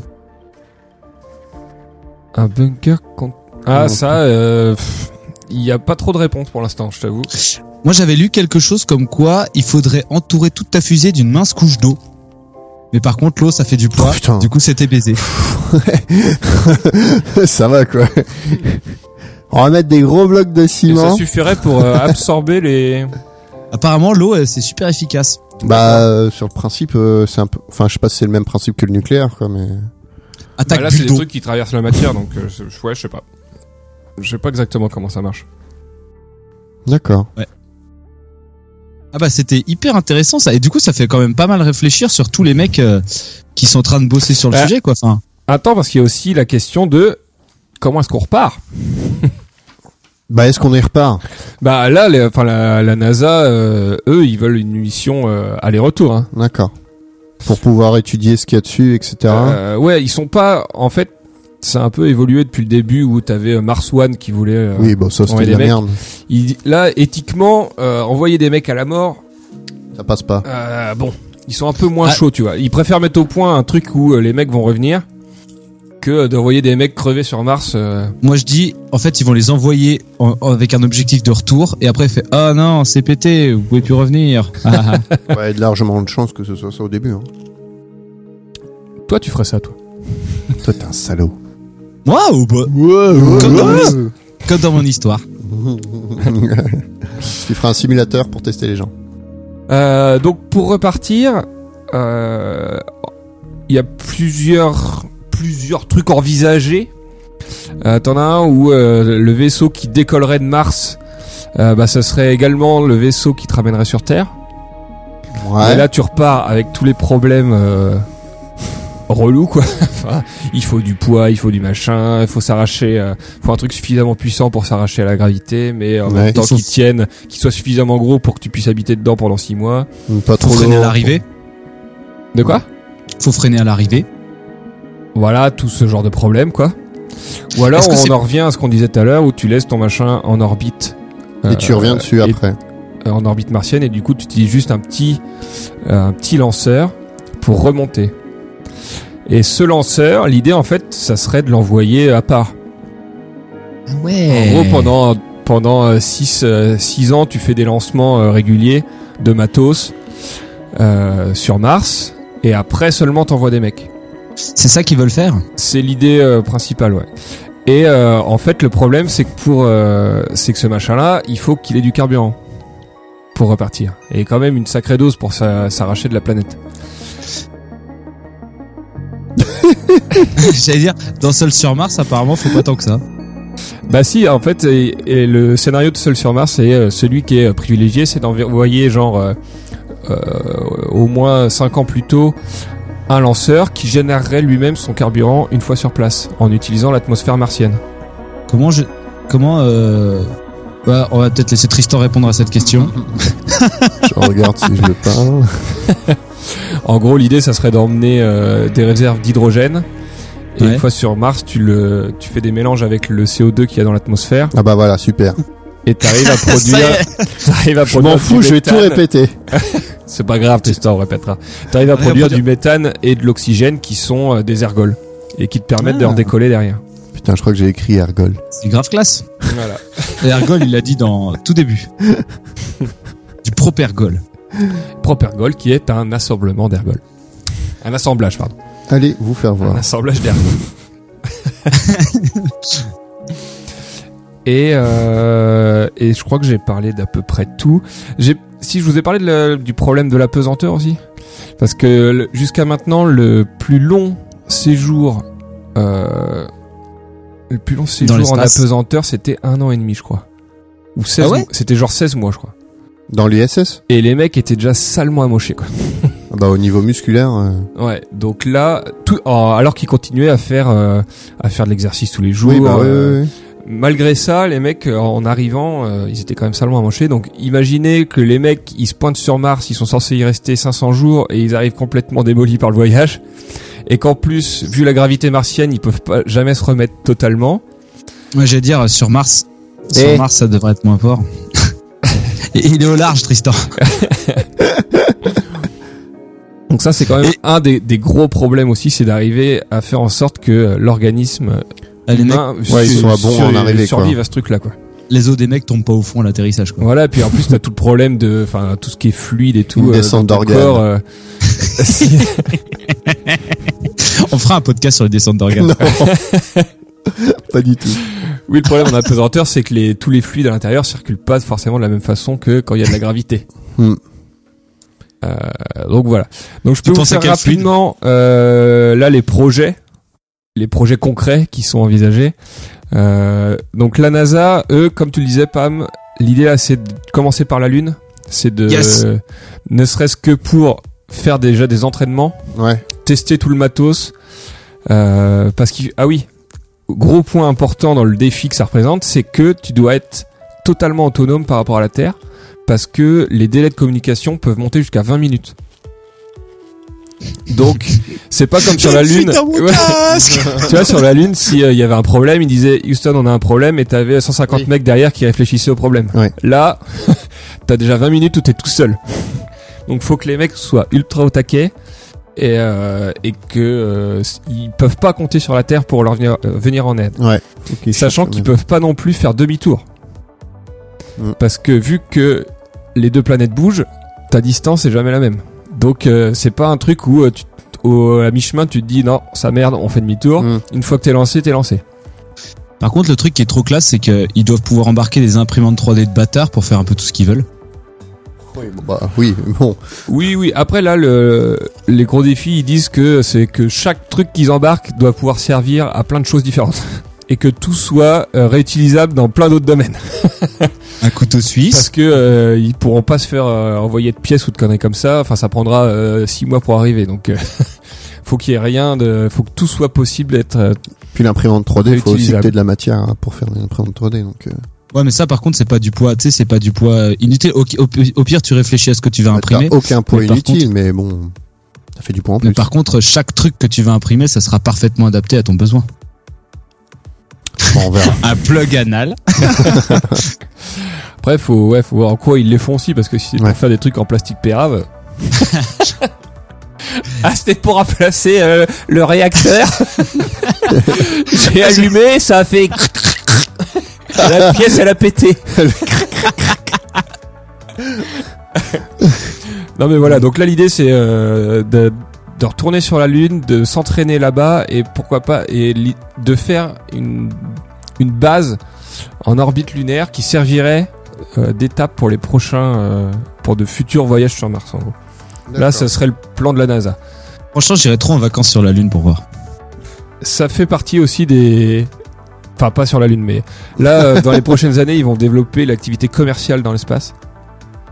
Parce qu'en gros, la NASA maintenant, elle sous-traite tous ses lancements. Ah ouais La NASA ne lance plus de fusées. Maintenant, c'est euh, Boeing et SpaceX qui lancent tout. Enfin, qui vont tout lancer. Là, pour l'instant, euh, la NASA, il lance avec des trucs russes. Mais euh, Boeing et SpaceX étaient censés prendre le relais en 2018, mais ils sont à la bourre. Et, euh, mais à partir de...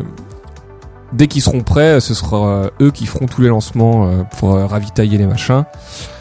Euh, L'ISS et tous ces trucs-là. Dans la capsule Dragon. Sachant Ouais. que l'ISS ne va plus durer encore très longtemps, je crois. Bah, ils l'ont, ils l'ont abandonné. Ils, ils vont, ils, ils ont un projet de l'abandonner en 2026, non? Euh, 24. 24. Ils vont arrêter de le financer en 2024, ouais. Et l'idée, sais- c'est que d'ici là, ils commencent à faire la même chose, mais en orbite autour de la Lune. Tu sais que Quentin m'a dit que l'ISS c'était l'objet le plus cher de l'humanité. Oui, possible. hein. Ça- Ça coûterait 128 milliards de dollars. Genre, euh, maintenant ou euh, tout ce que ça a coûté pour le faire? Juste l'objet en lui-même? Ouais, je crois l'objet en lui-même là. Bah genre, tu vois, Jeff Bezos, il pourrait le racheter. Allez Allez, Allez, un pour petit faire appart des livraisons sur la Lune. Allez Ah, c'est marrant quand même. Hein.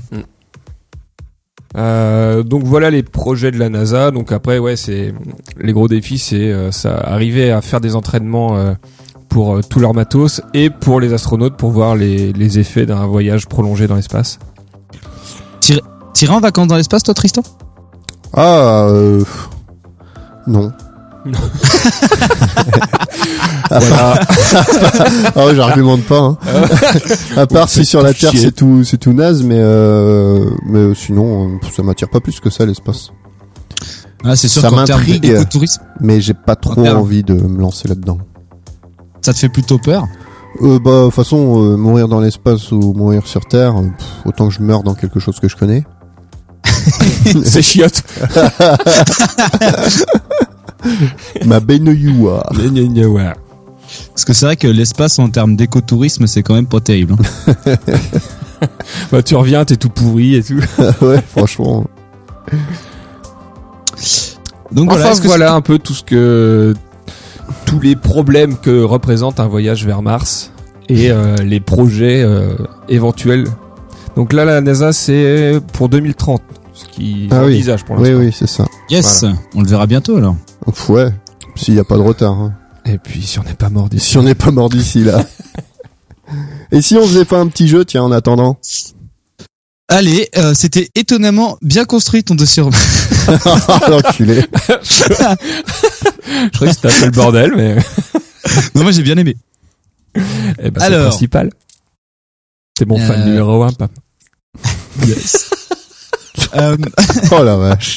Est-ce qu'on pourrait avoir un jingle jeu, s'il te plaît? Bienvenue dans Question 3 champions, présenté par Bombam. Bonsoir à tous et bienvenue dans le question pour une chaussette. Alors. Ah putain, je préférais quand on avait des bières moi. Ah ouais, Alors, moi je mieux. Tristan. hein. Tristan, Tristan, euh, parce que du coup pour le principe du buzzer, ça va être très important. Est-ce que tu pourrais rapporter une paire de chaussettes en boule, s'il te plaît? Mais moi j'ai ça si tu veux. Ouais, mais en fait, du coup, le problème, c'est que pour savoir qui va répondre en premier, du coup, c'est le premier à mettre sa main sur la boule de chaussette. et du coup, celui qui est en bas de la pile aura, aura le 3. Bah sinon on met une premier. croix. Ah non, ça va être chiant sur le. Non, non, il faut, ou alors vous- tu, tu me dessines un rond et le premier à toucher le rond sur ta feuille, et ben c'est celui Ou la cuisse de Romain. Ouais, la cuisse de Romain, la cuisse de Romain. Le, le genou de Romain. Ça te va Le Romain genou de Romain. Non, bah non. Tu... tu- non, tu bouges pas ton genou par contre. Et du coup, par contre, dès que quelqu'un, dès que quelqu'un appuie, t'appuies sur le oui, buzzer, t'inquiète pas. Ok. Alors j'ai préparé euh, des questions un peu type 4 à la suite, donc c'est la finale de questions pour un champion. Il y a exactement une, deux, trois, quatre, cinq, six, sept questions. qui font une demi-page chacune. J'ai écrit gros. J'ai écrit gros. Et je vais les poser un peu dans le style de euh, Monsieur Le Perse. Mais bon, Super. je suis pas très fort, alors du coup, ça sera juste un peu lu, quoi. Et donc, le principe, c'est que je lis, et pendant que je lis, vous avez le droit de buzzer. Et du coup, vous pouvez dire une réponse. Et du coup, tant que l'autre n'a pas répondu après, vous avez plus le droit de répondre. Voilà. Je prends Attends. la main. non, c'est pas ça. Ah, c'est ça, Provic, Provic avait exactement le jeu. C'est pas ça. Provic prend la main. Euh, Les quatre mots inventables, Provic. Ah, c'est ça Oui, c'est le truc où la jauge elle descend là. Ah Et du coup, il y a besoin du... Vous êtes prêts? Je suis un film de 1996 qui se base sur un jeu de cartes à collectionner de 1962 et qui est une parodie des petits romans de, du fi- de films de genre science-fiction des années 1950, principalement La guerre des mondes de H.G. Wells. Film extrêmement effrayant quand on a 8 ans par de nombreux aspects. Il rappelle le film de soucoupe volante attaquant euh, Alien? Non. Bon. De 1956, aspect des vaisseaux spatiaux, problème de compréhension, I- Independence Day. Oh, désintégrateur, scène de destruction, lutte contre les Mais on extraterrestres. cherche quoi au final On cherche un film. Ce film. film fait aussi allusion au film euh, Les Survivants de l'infini, vieux film de science-fiction dans lequel les extraterrestres possédaient un cerveau surdéveloppé. Ah Tous ces, tous ces martiens, Ah, c'est Tristan qui avait la main. Mais non, c'est toi, vas-y. Ah bon, euh, Mars attaque. Mars attaque, c'est Ouais. ça. Je l'avais, je l'avais, mais je Donc je vais bien rapidement ma, chi- ma, ma Non, fiche. c'est bon, tu peux. Son arrêter. réalisateur Tim Ça Burton m'intéresse pas, bla bla bla. un- Ah mais attends, ça- c'est intéressant. Jacques. Donc, Son réalisateur Tim Burton fait un clin d'œil à Soleil Vert quand les pelleteuses ramassent à la fin euh, les corps des martiens. Euh, le film est surtout une satire sociale des valeurs américaines, une caricature et une métaphore pétaradante de la guerre du Golfe. Ça, c'est sur la fiche Wikipédia. Ouais, c'est ça. Euh, été contre- sûr. Par contre, euh, du coup, il y a eu une masse de stars incroyables dans ce film. Il y avait Jack Ouais. Nicholson, Glenn Close, Pierce Brosnan, Danny Ouais. DeVito, Sarah Michael Jessica. Parker. Sarah Jessica Parker et Nathalie Portman. Nathalie Eh Portman. ben, Et Tom Jones. oui. Ouais, Tom Jones. ok. Vous êtes prêts pour- Alors, attends, attendez. Donc, c'est qui qui a gagné? C'est Tristan? C'est Romain qui a gagné. Rien. Alors, attendez, je note les points. R1. Ok, vous êtes prêts Trop fan. Mais du coup, attends, du coup, du coup, on répond toujours en même temps Ou du coup, Ah ouais, là, ouais, c'est Romain qui ça. continue Ouais, allez, ouais, ouais. Non, non, au début, c'est le premier. Et après, Ouais, si moi j'ai le répondu premier. faux, c'est toi qui reprends. Ok, d'accord. Ok, vous êtes prêts Film sorti en 2015 a été tourné en Jordanie pour ses paysages désertiques. L'acteur principal a accepté d'interpréter mon personnage, Mark Whitney, seulement après deux jours après avoir lu le scénario. Seul sur Mars Putain. C'est ça, seul sur Mars. Ce film est une apologie de l'agriculture traditionnelle, du caca et une ode à MacGyver. c'est C'est pas la fiche Wikipédia. Le film est une adaptation cinématographique du premier roman d'Andy Ware publié sous forme de livre électronique seulement en 2011. Film de science-fiction ara- film de science-fiction américain réalisé par Ridley Scott dont l'acteur principal est Matt Damon. C'était effectivement Seul sur Mars. Bien ouais. Romain, deux points. Je le savais. Vous êtes prêts? Je vais encore perdre. Top, c'est parti. Film de 1990 où il n'est pas facile de trancher entre la réalité et le délire. Il a généré de nombreux fantasmes, surtout chez la gente masculine hétérosexuelle. Accueilli d'un très gros succès par la critique, il génère plus de 261 millions. Appelé Voyage au centre de la mémoire au Québec, réalisé par Paul Verhoeven, c'est l'adaptation de la nouvelle Souvenir à vendre de Philippe K. Dirk. Il fait l'objet d'une Ah remarque Total Recall. Total Recall, c'est ça, bien joué. Il fait M'en fous, l'objet moi, je d'un- fais les bruits. Avec Schwarzy. Il fait l'objet d'un remake dégueulasse en 2012. Oui, j'ai La vu tête de celui-là. l'acteur- La tête de l'acteur Ouais. principal extrêmement musclé explose à la fin du film qui se déroule sur Mars. Euh, donc c'était Arnold Schwarzenegger et comme partenaire Sharon Stone. Bon, alors le prochain est vraiment pas facile. Enfin, les, ah, du coup là on va entrer dans le C'est du film aussi? dans les pas faciles. Dans les Ouais, pas faciles. Et maintenant pour les pas faciles. Eh, il est néanmoins trouvable. En plus à la fin j'ai fait facile. Alors vous êtes prêts?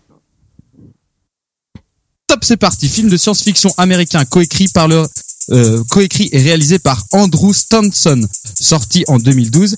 Il, agit, euh, il s'agit d'une libre adaptation du roman Une princesse de Mars de l'auteur américain Edgar Rice Burroughs, paru en 1917. Malgré une réussite visuelle du film, on peut reprocher au récit son manque de clarté et de fluidité. Le film prend trop, euh, se perd à trop naviguer entre science-fiction, péplum et western. Un cowboy bouseux se retrouve propulsé Ah. au milieu d'une guerre raciale esclavagiste sur Mars et décide de devenir roi Ah, en ah, démolissant y a- tout le monde oh, y a eu un la buzz. princesse. Il y a eu un buzz. J'allais dire Cowboy versus Envahisseur. Non, c'est pas ça. Ouais. Un cowboy bouseux se retrouve propulsé au milieu d'une guerre raciale esclavagiste sur Mars et décide de devenir roi en démolissant tout le monde et en niquant la princesse. Le titre du film est Ah. composé du Non, c'est plus à toi. est composé de, de mon personnage principal qui ressemble étrangement à celui du 39e président des États-Unis, sauf qu'au lieu de Jimmy, c'est John. Je suis John je Carter. suis ouais, John Carter. John Carter. Un point pour Tristan Tricheur. bah non, c'est lui qui a dit la réponse, j'y peux rien. C'était à mon tour. Donc je continue. OK, celui-là il est pas facile non plus. Vous êtes prêts? Tu me souffles la réponse Top film de science-fiction bizarroïde des années 2000 réalisé par Anthony Hoffman avec Val Kilmer qui met en scène une Terre de 2057 surpeuplée et mourante. Par un extraordinaire coup de chatte, Mars se retrouve mystérieusement oxygéné et la NASA dépêche une équipe de scientifiques sur place. Manque de chatte, éruption solaire et insectes dévoreurs de bites. C'est quoi ça? Attends. Le titre... Ouais, Euh, Mission to Mars? Non. J'avais déjà tapé Le au moment de dévoreur de bite, mais c'était trop tard. Le titre du film est un surnom du thème de ce soir. Un synonyme du titre serait Monde cramoisi. Le titre en anglais est Red Planet. Je suis, je suis. Euh, monde cramoisi. Putain les gars, vous avez juste à traduire le truc quoi. Comment on dit cramoisi en Oui, anglais cramoisi en anglais, quoi. Non, le titre, non, j'ai dit un synonyme. C'est-à-dire, c'est pas euh, Monde cramoisi, c'est euh, Euh, Red Mars la rouge. Red, Red World, le monde rouge. Planète, euh, planète, pizza planète. Planète Putain, mais terreur. Planète Rouge, les mecs, vous êtes plus la chier en Je traduction. l'ai dit, planète rouge. Non, j'ai pas entendu. ouais, t'as vu le titu Bah oui. Pas de point, donc là, on est à 2-1. On est à 2-1. Donc Ils là, sont durs, tes derniers trouver- trucs. Non, les deux, les deux, tr- les deux derniers sont faciles. Enfin, tout le monde peut trouver. Ok, vous êtes prêts? Top série américaine en 64 épisodes de 42 minutes créée par Rob Thomas et diffusée à partir du 19 février 2007 sur M6. Je suis une série qui, bien qu'elle soit destinée à un public plutôt adolescent, interroge sur le statut de la femme et la, place qu'elle occupe dans la société des années 2000, en mettant en scène une jeune femme qui vit dans une famille monoparentale et qui rejette la figure du père patriarche. Les problèmes psycho-émotionnels et socio-économiques liés au contexte post-féminin y sont abordés. On y découvre une jeune femme qui change de visage en fonction des situations auxquelles elle est confrontée à la recherche d'une identité sociale. Je me suis craqué. Et une quatrième saison est annoncée pour l'été 2019 sur la plateforme... Gardien Non, Tristan Ça change pas de visage. Une quatrième saison est annoncée en- à l'été 2019 sur la plateforme Ulule. J'ai une héroïne super bonne qui a récemment joué Ah. dans The Good Place et la bande originale du générique est We Used to Be Friends de The Dandy Warhol. Je suis, je suis, Euh, et j'ai un rapport Véronique Mars. Véronique Ah. T'as pas pesé, putain. Elle change de visage. Non, non, elle, Elle change de visage Elle change de personnalité, tu vois, elle s'adapte. Ah, mais t'as changer de visage. Moi, je cherchais euh, un truc de science-fiction. bah oui. Pour ça, je t'ai perdu. Putain, une fille américaine, bon, peu importe, vous êtes naze, vous êtes focalisé sur un détail pérave. Bah, c'est que Genre le thème de l'épisode. Voilà, quoi. Véronica Mars. Putain. Mars comme Véronica Mars, tu vois. Alors, ok, dernière question. Pas tu peux? Bah Mars. Non, je peux comme pas remonter. J'ai pas compris. Continue. ben, Mars, pas, genre, c'est le même, le même nom que la planète. Ok, cette question est une question plus ou moins rapidité. Non, bah attendez. euh, Elle vaut. Lâche le pâté, Tristan! fait tous les deux gagner et elle vaut deux points. Putain, mais à chaque fois, c'est fini comme ça. Ça sert à rien de répondre bien juste avant, bordel. Non, il y a des fois, il y a des fois où c'est victoire écrasante. Allez, vous êtes prêts? Je suis un film de science-fiction horrifique, amé- euh, horrifique américain réalisé par Andrzej Bartowiak, sorti en 2005. En 2026, on découvre dans les déserts du Nevada un portail de téléportation menant à une ville antique sur la planète Mars. 20 ans plus tard, en 2046, les installations martiennes de recherche de l'Union Aérospatiale Corporation, UAC, sont attaquées par un assaillant inconnu. Dwight Johnson, The Rock, devait incarner le personnage merde. de John Grimm, mais il a choisi d'incarner Sarge, car il trouvait ça plus intéressant. Cependant, le personnage de Sarge devait être lui Ah, incarné putain, par c'est, euh, qui. C'est pas Doom? C'est Doom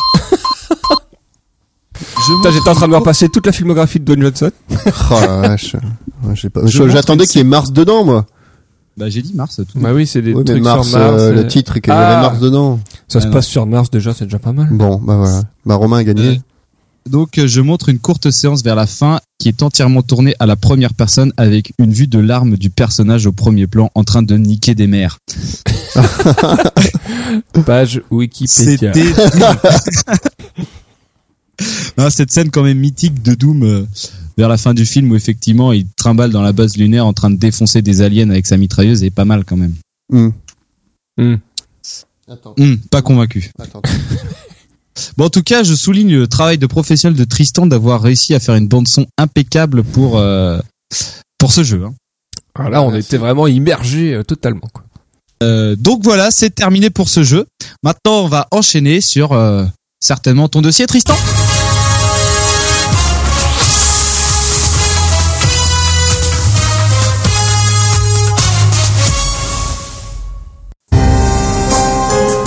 Ah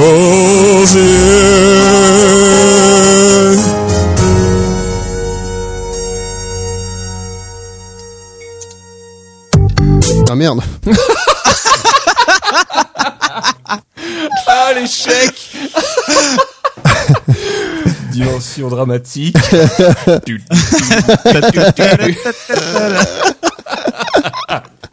ah merde.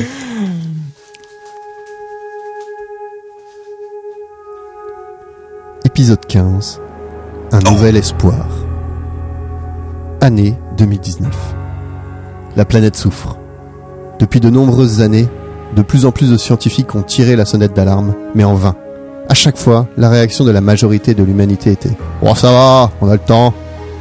Seulement voilà, on n'a plus le temps. Jusqu'à maintenant, la hausse de température globale de la planète augmentait de façon régulière, mais depuis quelques mois, tous les indicateurs s'emballent. On a accusé l'industrie, la société de consommation, le pétrole, les Chinois et même les vaches.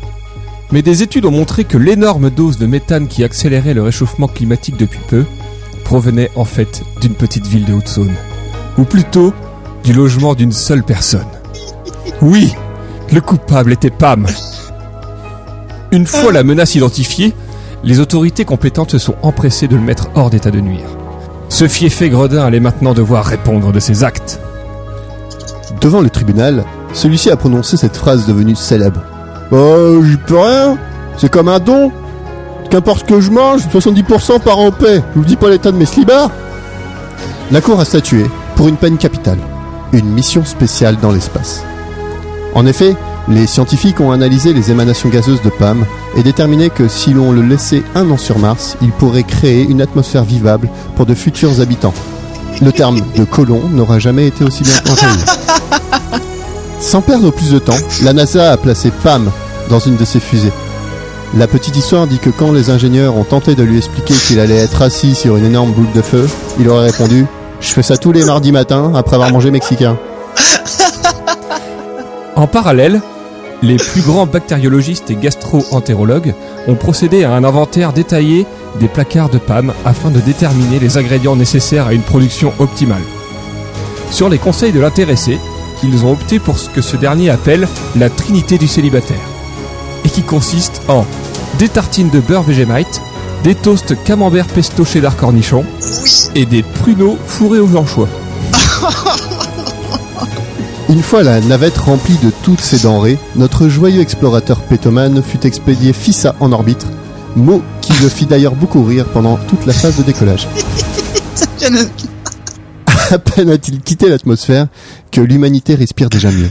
Comme si elle émergeait d'une longue gueule de bois. Les arbres recommencent à pousser et les glaciers s'arrêtent de fondre. Loin dans le vide sidéral, Pam entame sa mission de colonisation. Telle une énorme boule de gaz brûlant à des millions de kilomètres de la Terre. Oumba. Comment survivra-t-il une fois arrivé sur la planète rouge? Peut-être quelques éléments de réponse avec Tristan? Eh oui, Pam, Ah, cette introduction de bâtard tu es enfin arrivé sur Mars. Mais on a parlé avec Fromic de comment aller sur Mars, mais comment y survivre? Comment coloniser Mars Coloniser Mars. Colon. Colon. Colon, c'est colon. coloniser. Euh, pour ça, il faut plusieurs choses. Pour qu'un humain survive, il faut de l'oxygène, il lui Du faut porno de l'eau, de la nourriture. Putain, ça va prendre beaucoup de poids, ça, dans la fusée de Pam, par contre. hein. Bah, Oh. petit disque dur. Ouais, ça va. 3 Tera. Oh, ça. de la nourriture, de l'électricité et un abri. Donc pour ça, je vais m'appuyer sur un jeu vidéo. Donc Fromic, tu connais mon goût pour les jeux de gestion. Certes. Et donc j'ai joué à Surviving Mars. dans SimCity. Un peu. J'ai donc joué à Surviving Mars, donc qui est sorti l'année dernière sur quasi toutes les plateformes. Super. Euh, et euh, donc euh, je vais euh, je vais vous instruire sur la façon dont le jeu, qui m'a bouffé 40 heures de mon temps, hein, en même pas 3 semaines, et encore je me suis limité. C'était Euh, bien. Oh, c'est trop bien. Euh, m'a permis de découvrir la dure vie sur Mars. Nice. Alors, on va commencer avec l'atmosphère euh, de Mars. Euh, donc Mars a un diamètre de 6800 km. Elle possède une atmosphère très fine avec une pression inférieure euh, à 1% de la valeur terrestre. 1% Ouais. 1% Inférieure, c'est même pas 1%. Ah ouais, donc y a rien quoi. Il y a très très très très peu. Peanuts C'est très très très peu. En fait, c'est quasiment comme le vide. C'est quasi vide. Euh, L'atmosphère est constituée de gaz carbonique à plus de 95%, Yes, ça on aime bien. ça. d'un peu d'azote euh, On appelle ça le périph. et d'oxygène. et de d'autres euh, traces euh, d'autres gaz, pas ceux de Pam. Il y a un peu, il y a également un peu de vapeur d'eau en quantité euh, Ah suffisante pour donner naissance à des nuages de glace ou de brouillard. Ah. C'est bien ça. Le ciel, une fois à la surface, euh, quand on est euh, une fois à la surface de Mars, le ciel est orange. Et en fait, c'est dû aux fines particules de poussière qui virevoltent. Sympa. Euh, au niveau des températures, euh, moins 140 degrés la nuit et le maximum de zéro euh, le jour en hiver et euh, 20 en été. Ah bah faut prendre une petite liquette. Voilà, le maximal, hein, 20 en été.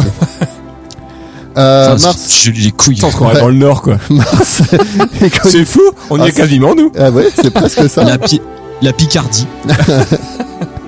Euh, Mars est connu aussi pour ses tempêtes qui peuvent durer plusieurs mois et couvrir le ciel de poussière. Et dans Tempête, Pam, il y a... Pète Non, Ouais. attends. Oh. Oh, Ah Alors pour la gravité, Pam, c'est un tiers de celle de la Terre. Et euh, C'est-à-dire que j'aurais maigri. donc la Terre, celle de la Terre, mangé deux tiers fois plus. La Terre est de euh, la gravité de la Terre est de 9,807 mètres par seconde carré.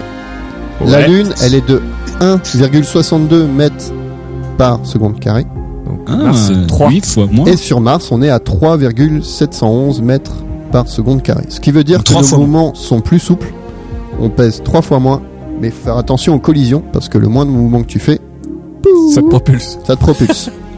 Ah, du coup, c'est comme vraiment John Carter. il- Tu peux rendre sauter d'une. euh, Je pense que c'est vraiment comme la Team Rocket qui s'envole vers d'autres cieux à chaque fois. voilà. En gravité martienne. Donc ça c'est pour la, ça c'est pour l'atmosphère en elle-même. Euh, ce qui est de la surface, en fait, Mars c'est fait de volcans éteints, de cratères, de canyons et de lits de rivières qui ont été asséchés.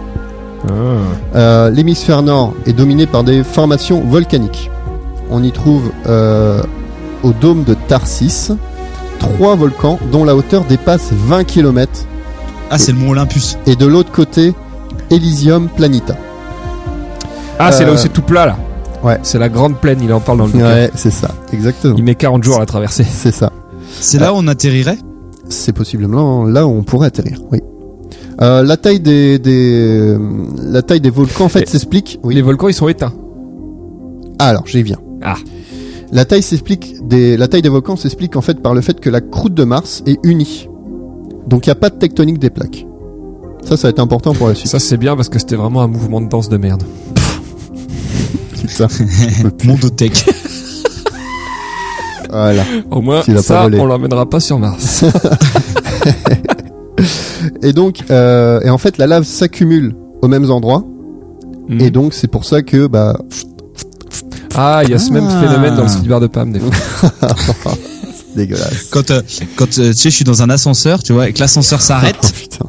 ça fait une espèce de petit mouvement de gravité dirigé vers le bas. Hop Volcan de Slibar. Ouais, mais si tu sautes au bon moment. Voilà, ça reste au même endroit. bon, bref. Euh, le sud est dominé euh, par des cratères d'impact euh, vieux de plusieurs milliers, euh, plusieurs milliards d'années. Milliard Et le plus grand s'étend sur plus de 3000 km et est profond de 8 km. Un truc de bâtard. Donc on était sur du gros caillou, quoi. Alors, on était sur une sur un beau beau Est-ce que caillou, c'est oui. pas ça qu'a signé la fin des dinosaures sur Mars. Ah, par contre, est-ce que c'est Parle ça pas ouais, trop c'est vite. Parle pas. Ça se trouve, on va, on va découvrir des petits vaisseaux spatiaux à dinosaures et on va se rendre compte qu'ils avaient colonisé Mars, les bâtards, N'importe quoi. avec des manettes très grandes pour leurs tout petits bras. Et il faisait pipou, pipou. Mais j'ai les bras trop courts pour appuyer sur sauter à monter en même temps. Oh putain. Euh, bref, non, il n'y a pas de dinosaures. Euh, Pour l'instant. Sur Pour la surface, on y trouve aussi donc de nombreuses méandres et euh, ce qui ressemble à des lits de rivière en fait asséchés. Ce qui laisse penser que l'eau liquide en grande quantité a dû couler sur la surface de Mars par le passé. Ça, c'est Et ben du coup, et est-ce que ça s'est arrêté à cause de la grosse météorite? Je n'ai pas, euh, je- j'ai pas d'éléments qui disent ça. Par contre, je te l'explique après. peut-être que les, di- Yes. les dinosaures ont tout bu.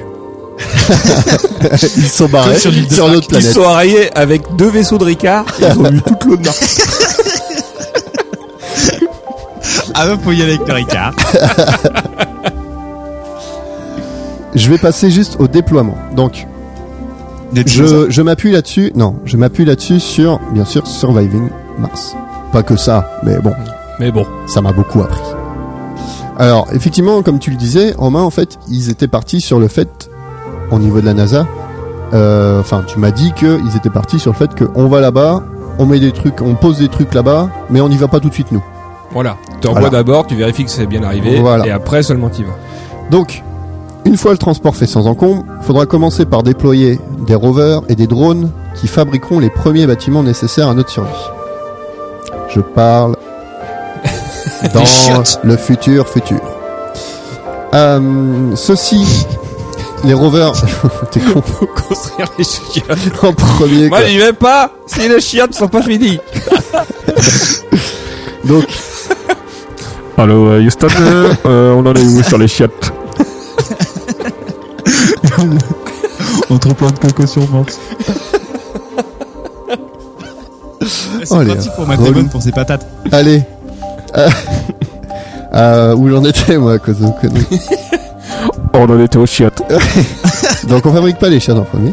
Non, en fait les Le drones, de c'est des drones qui sont tout seuls, qui sont contrôlés à distance par euh, par les humains et en tout cas contrôlés. Ils vérifient leur euh, leur euh, leur niveau de de progression. Donc il n'y a pas d'humains sur Mars. Euh, on aura déployé assez de satellites autour de tout les, la Lune et Mars qui est plus loin, tout ça, pour pouvoir communiquer plus rapidement. Et en premier, on débarque les premiers matériaux nécessaires aux constructions. Donc, Alors, dans le vaisseau de Surviving Mars, il y a du ciment, du métal, du polymère, des pièces détachées et d'autres morceaux électroniques. c'est Si les blocs de ciment, ça ne pèse pas de tonnes. Non, le ciment c'est facile à emmener. Je vois pas où est le problème. Puis on construit un centre de contrôle pour les drones. Un rover exploite la zone afin de déterminer s'il y trouve des sources d'eau, de minerais à transformer et des carrières pour faire du ciment. Eh ouais. Plus de ciment donc. Ah bah, faudra faire plus de ciment pour la suite. C'est un jeu développé par les Portugais. ça.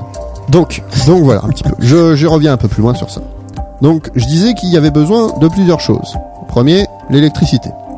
Donc pour l'électricité, tout simple, on déploie des panneaux solaires, un système de stockage de l'énergie, et boum. Bah, tout simple, tout simple, faut savoir que leur soleil Ouais. est pas du tout le même. C'est ce que j'allais dire. C'est pas, pas la même chose. ouais. Exactement, j'y viens. Ah oui, fermez non, vos gueules. Je veux juste être sûr que ton dossier est complet, euh, c'est tout. Allez. hein, parce que déjà on nommait le truc des chiottes, alors je me demande euh, qu'est-ce qu'on a oublié d'autre, Tristan? L'enclos à chèvre. Les chefs de l'espace qui ont Donc- servi à propulser le vaisseau jusqu'ici. Avec leur petit casque. Bien sûr, donc le souci c'est de produire de l'électricité lorsque le soleil n'est plus là, ce qui est le cas sur beaucoup beaucoup de, de temps. Et surtout, euh, les panneaux solaires se recouvrent de poussière martienne. Hmm. Et donc du coup, le, le- le- comment dire, le coefficient d'efficacité est beaucoup plus bas. Faut aller balayer régulièrement. des Exactement. petits robots balayeurs. c'est ça. Donc à savoir qu'une journée se nomme un sol et dure 24 heures, 39 minutes et 35 secondes. Ah, donc, est-ce qu'on dort plus ou est-ce qu'on dort moins? Il fait chier. J'ai pas cette réponse. Ah, bah, je sais pas. Et une année, ça dure combien de temps? 500 jours. 365 sols. Non, Ah le bâtard. ça dure 687 jours. Ah putain c'est Mais long. ça fait combien en sol? Bah ça fait un sol en fait. T'as pas, t'as pas vu que les, en soi les jours, le 24 heures 39 minutes et 35 secondes, Mais Attends mais Fromic. c'est la rotation ça- de la Terre. Une année, c'est euh, c'est Mars euh, qui fait tout le tour du.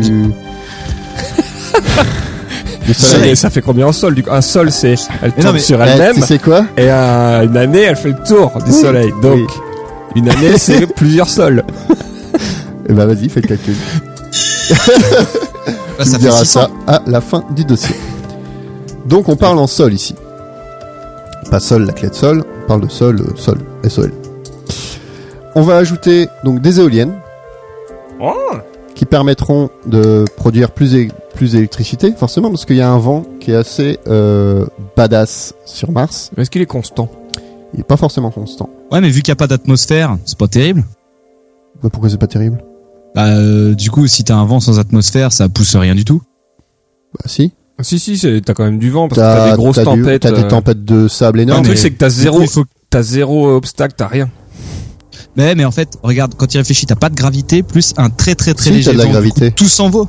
Ouais, mais enfin, t'as un tiers quoi. Bah ouais, coup, mais il t'en faut as. pas beaucoup. de- Bah, mais la- pour la- faire tourner ton éolienne pour produire l'électricité, ça marche pas terrible. ton peu d'atmosphère euh, est compensé par le peu de gravité du coup. Tes molécules sont plus faciles à bouger. Donc t'as quand même du pas- vent euh, violent. Ok, mais t'as pas, mais tu pas assez pour faire tourner tes turbines. Oui, mais on a créé des technologies qui le permettent, Pam. Merci. Donc du coup, voilà, on a tout dit, ça permet de produire de l'électricité jour et nuit. Ok? Dans le jeu, il y a aussi un générateur qu'ils ont inventé qui permet de faire de l'électricité On pourrait envoyer du nucléaire. Ouais, ce que j'allais dire, moi, c'est ce que Exactement. j'ai vu là. en développant, euh, permet de développer la fusion nucléaire sur Mars. avec de l'uranium martien. Voilà. Et là, j'allais dire, et alors le vaisseau qui va envoyer du nucléaire de la Terre. Non, parce qu'ils ont trouvé, si tu pars dans l'objectif, que tu trouves de l'uranium sur Mars. Ah.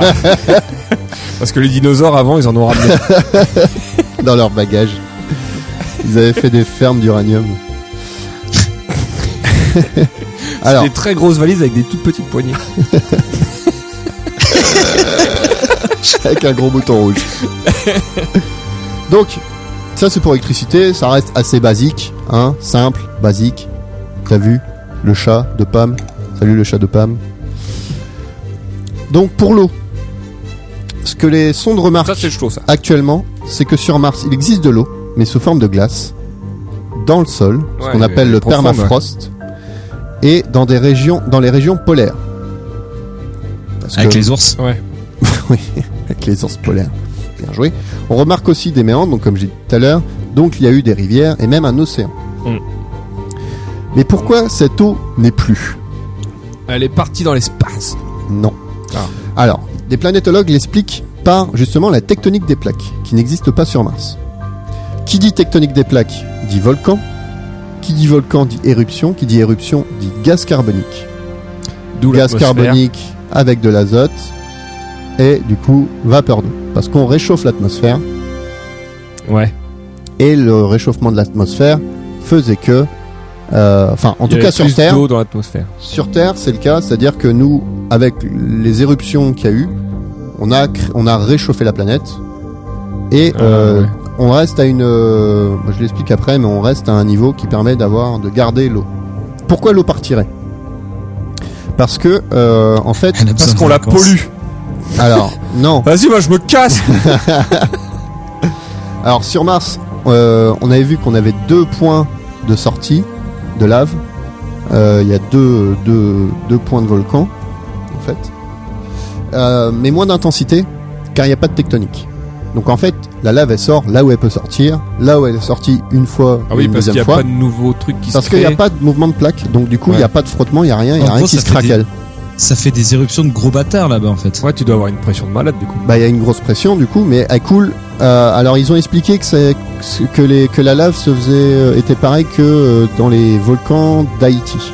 C'est-à-dire qu'en fait, ça, c'est pas forcément une projection, Ouais. mais ça passe par les côtés du volcan. C'est-à-dire ça, ça coule, c'est- c'est, on euh, dirait que ouais. c'est liquide quoi. non, je sais plus exactement, mais c'est à peu près ça. C'est-à-dire que ça, c'est pas des, C'est pas explosif. c'est pas Ça explosif. fait pas voilà. une énorme explosion. Ça suinte. Exactement, ça se fait un temps. Ça fait pas des nuées ardentes. C'est pas un bouton que tu vas éclater d'un coup. Ça va diffuser par tous les pores de ta peau. c'est ça, c'est dégueulasse. C'est l'idée. Avec une grosse pression. Donc, C'est pas de la constipation, c'est plutôt de la diarrhée. La diarrhée qui sortirait par tous les pores de ton corps. Oh, ça suffit. C'est important cette notion que ça sort de partout. Donc, euh, mais il y a un autre phénomène. Pourquoi, euh, pourquoi euh, la planète se réchauffe et se refroidit tout d'un coup? Eh ben, En fait, parce que avec l'eau, les chutes de pluie, l'eau de pluie dissout facilement le gaz carbonique présent dans l'atmosphère et elle peut l'entraîner avec elle et rapidement les réinjecter dans le sol. Voilà. C'est ce qui se passe avec le permafrost sur Terre. Et le permafrost sur Mars. Voilà. Sachant que vu que le permafrost sur Terre est en train de fondre, il est en train de tout relarguer. Voilà. Donc, l'eau peut être à l'origine de sa propre perte et euh, le niveau de gaz carbonique atmosphérique va alors baisser, ce qui entraîne une chute des températures, car l'effet de serre euh, perd en intensité et euh, l'atmosphère devient finalement trop froide pour permettre l'existence de l'eau sous forme liquide. Mhm.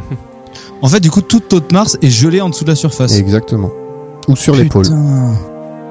Une activité volcanique a dû créer une atmosphère qui est restée quelques dizaines de millions d'années et a donc permis à l'eau de liquide de se former des, de former des rivières et des vallées.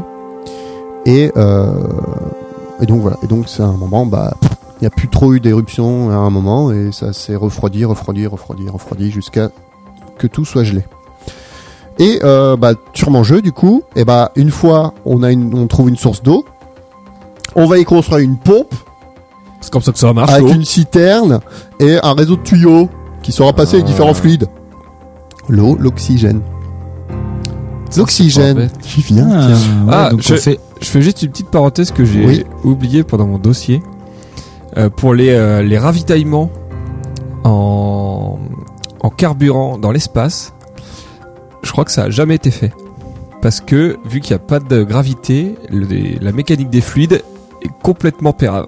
Et du coup, ils n'arrivent pas à transvaser un liquide d'un réservoir à un autre Ah, dans l'espace. Et avec de l'air comprimé, il peut pas le faire. Écoute, ça n'a jamais été fait encore. Donc ça fait partie en des trucs à tester encore. Faudrait, il faudra un grand piston. Donc sachant que euh, vu qu'il y a une différence de gravité sur Mars, ça se trouve la mécanique des fluides ne marcherait non plus pas du tout de la même façon. Ah, intéressant. Ça demanderait une Alors, ingénierie ouais. totalement nouvelle. c'est ça. Alors, Ça, c'est classe d'y penser. pour l'air, pour l'oxygène.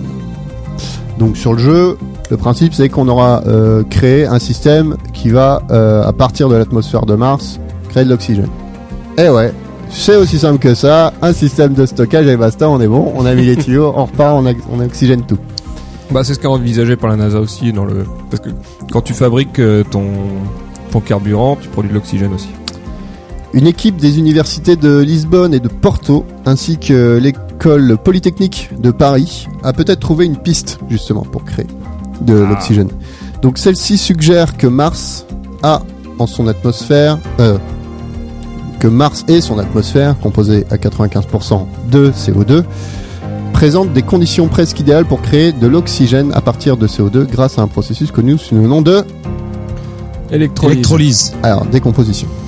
On va y Ouais. venir à électrolyse. Euh, à ce jour, le projet le plus avancé est développé au Massachusetts Institute of Technology, bon, le MIT, par euh, Michael H. Leur proposition est fondée sur des cellules d'électrolyse d'oxygène solide, SOEC, SOEC, SOEC, SOEC. SOEC. Cependant, l'efficacité. De ce... ça, bon. J'aurais pas dû le lancer là-dessus. Yost. Cependant, l'efficacité de ce procédé est très faible et euh, il pense qu'un système plasma peut être plus performant. Car l'efficacité de l'électrolyse des oxydes solides est susceptible de diminuer sur Mars comparativement à la Terre. Est-ce que du coup, euh, ça voudrait dire qu'en fait, euh, et qu'est-ce qu'on récolte alors derrière de l'oxygène et quoi d'autre? Alors. Attends, parce que je lis ce qui est écrit. parce que je vous avoue que je ne Du suis méthane, pas un chimiste. Euh, donc en effet, le procédé d'électrolyse nécessite de chauffer le gaz à plus de 800 degrés et de le comprimer jusqu'à 1 atmosphère. Alors que l'efficacité de la, disso- de la dissociation plasmatique du CO2 sur Mars est susceptible d'augmenter en utilisant directement les conditions atmosphériques euh, de l'atmosphère martienne, comme le démontre leur travail. Alors, je vous avoue que j'ai pas tout compris. Parce que je suis pas que- chimiste, donc c'est pas forcément un domaine qui m'intéresse. Moi j'ai une autre question, c'est d'où vient l'azote? Eh bah, de Pam. non, on n'a pas dit ça. Euh, Parce que du coup, t'as, enfin, l'air respirable sur Terre, c'est 80% d'azote. Et du coup, dans l'équation, parce que si, Mais T'en aurais moi- pas 5% sur Mars de azote Si, ah, donc tu la concentrerais à partir de. Oui. Ok, d'accord. c'était ça, effectivement, Parce que moi, l'équation que j'avais vue, c'est que du coup, t'étais obligé d'emmener de l'hydrogène quand même? Au début. Au début pour euh, et du coup hydrogène plus euh, donc le CO2 qui est dans l'atmosphère, tu fais du méthane plus de l'oxygène. et, euh, et du coup, on pourrait pas faire ça avec l'électrolyse de l'eau? Oui, mais l'eau, faut l'emmener. Ouais. Ou alors, euh, à moins que t'arrives vraiment. euh, Bah, t'arrives à la pomper dans les trucs de glace, non? Oui, enfin ça c'est dans le jeu. Au début, euh, à mon avis, pour Non, aller pomper, vrai- euh, tu sais pas à quelle profondeur c'est. Tu peux... Si t'arrives à récupérer de l'eau, ça résout la, une- pas mal de Une problèmes. grosse partie. ouais. Euh, Mais c'est pas dit que ça soit simple parce que euh, si c'est un permafrost comme il y a sur Terre, le permafrost c'est vénère à attaquer. hein. oui, Et Je sais pas si vous avez vu cette excellente émission, je crois que j'en ai déjà parlé d'ailleurs. Elle s'appelle Mars 2016, je crois, sur Netflix, où c'est une série qui est et, et contemporaine et futuriste.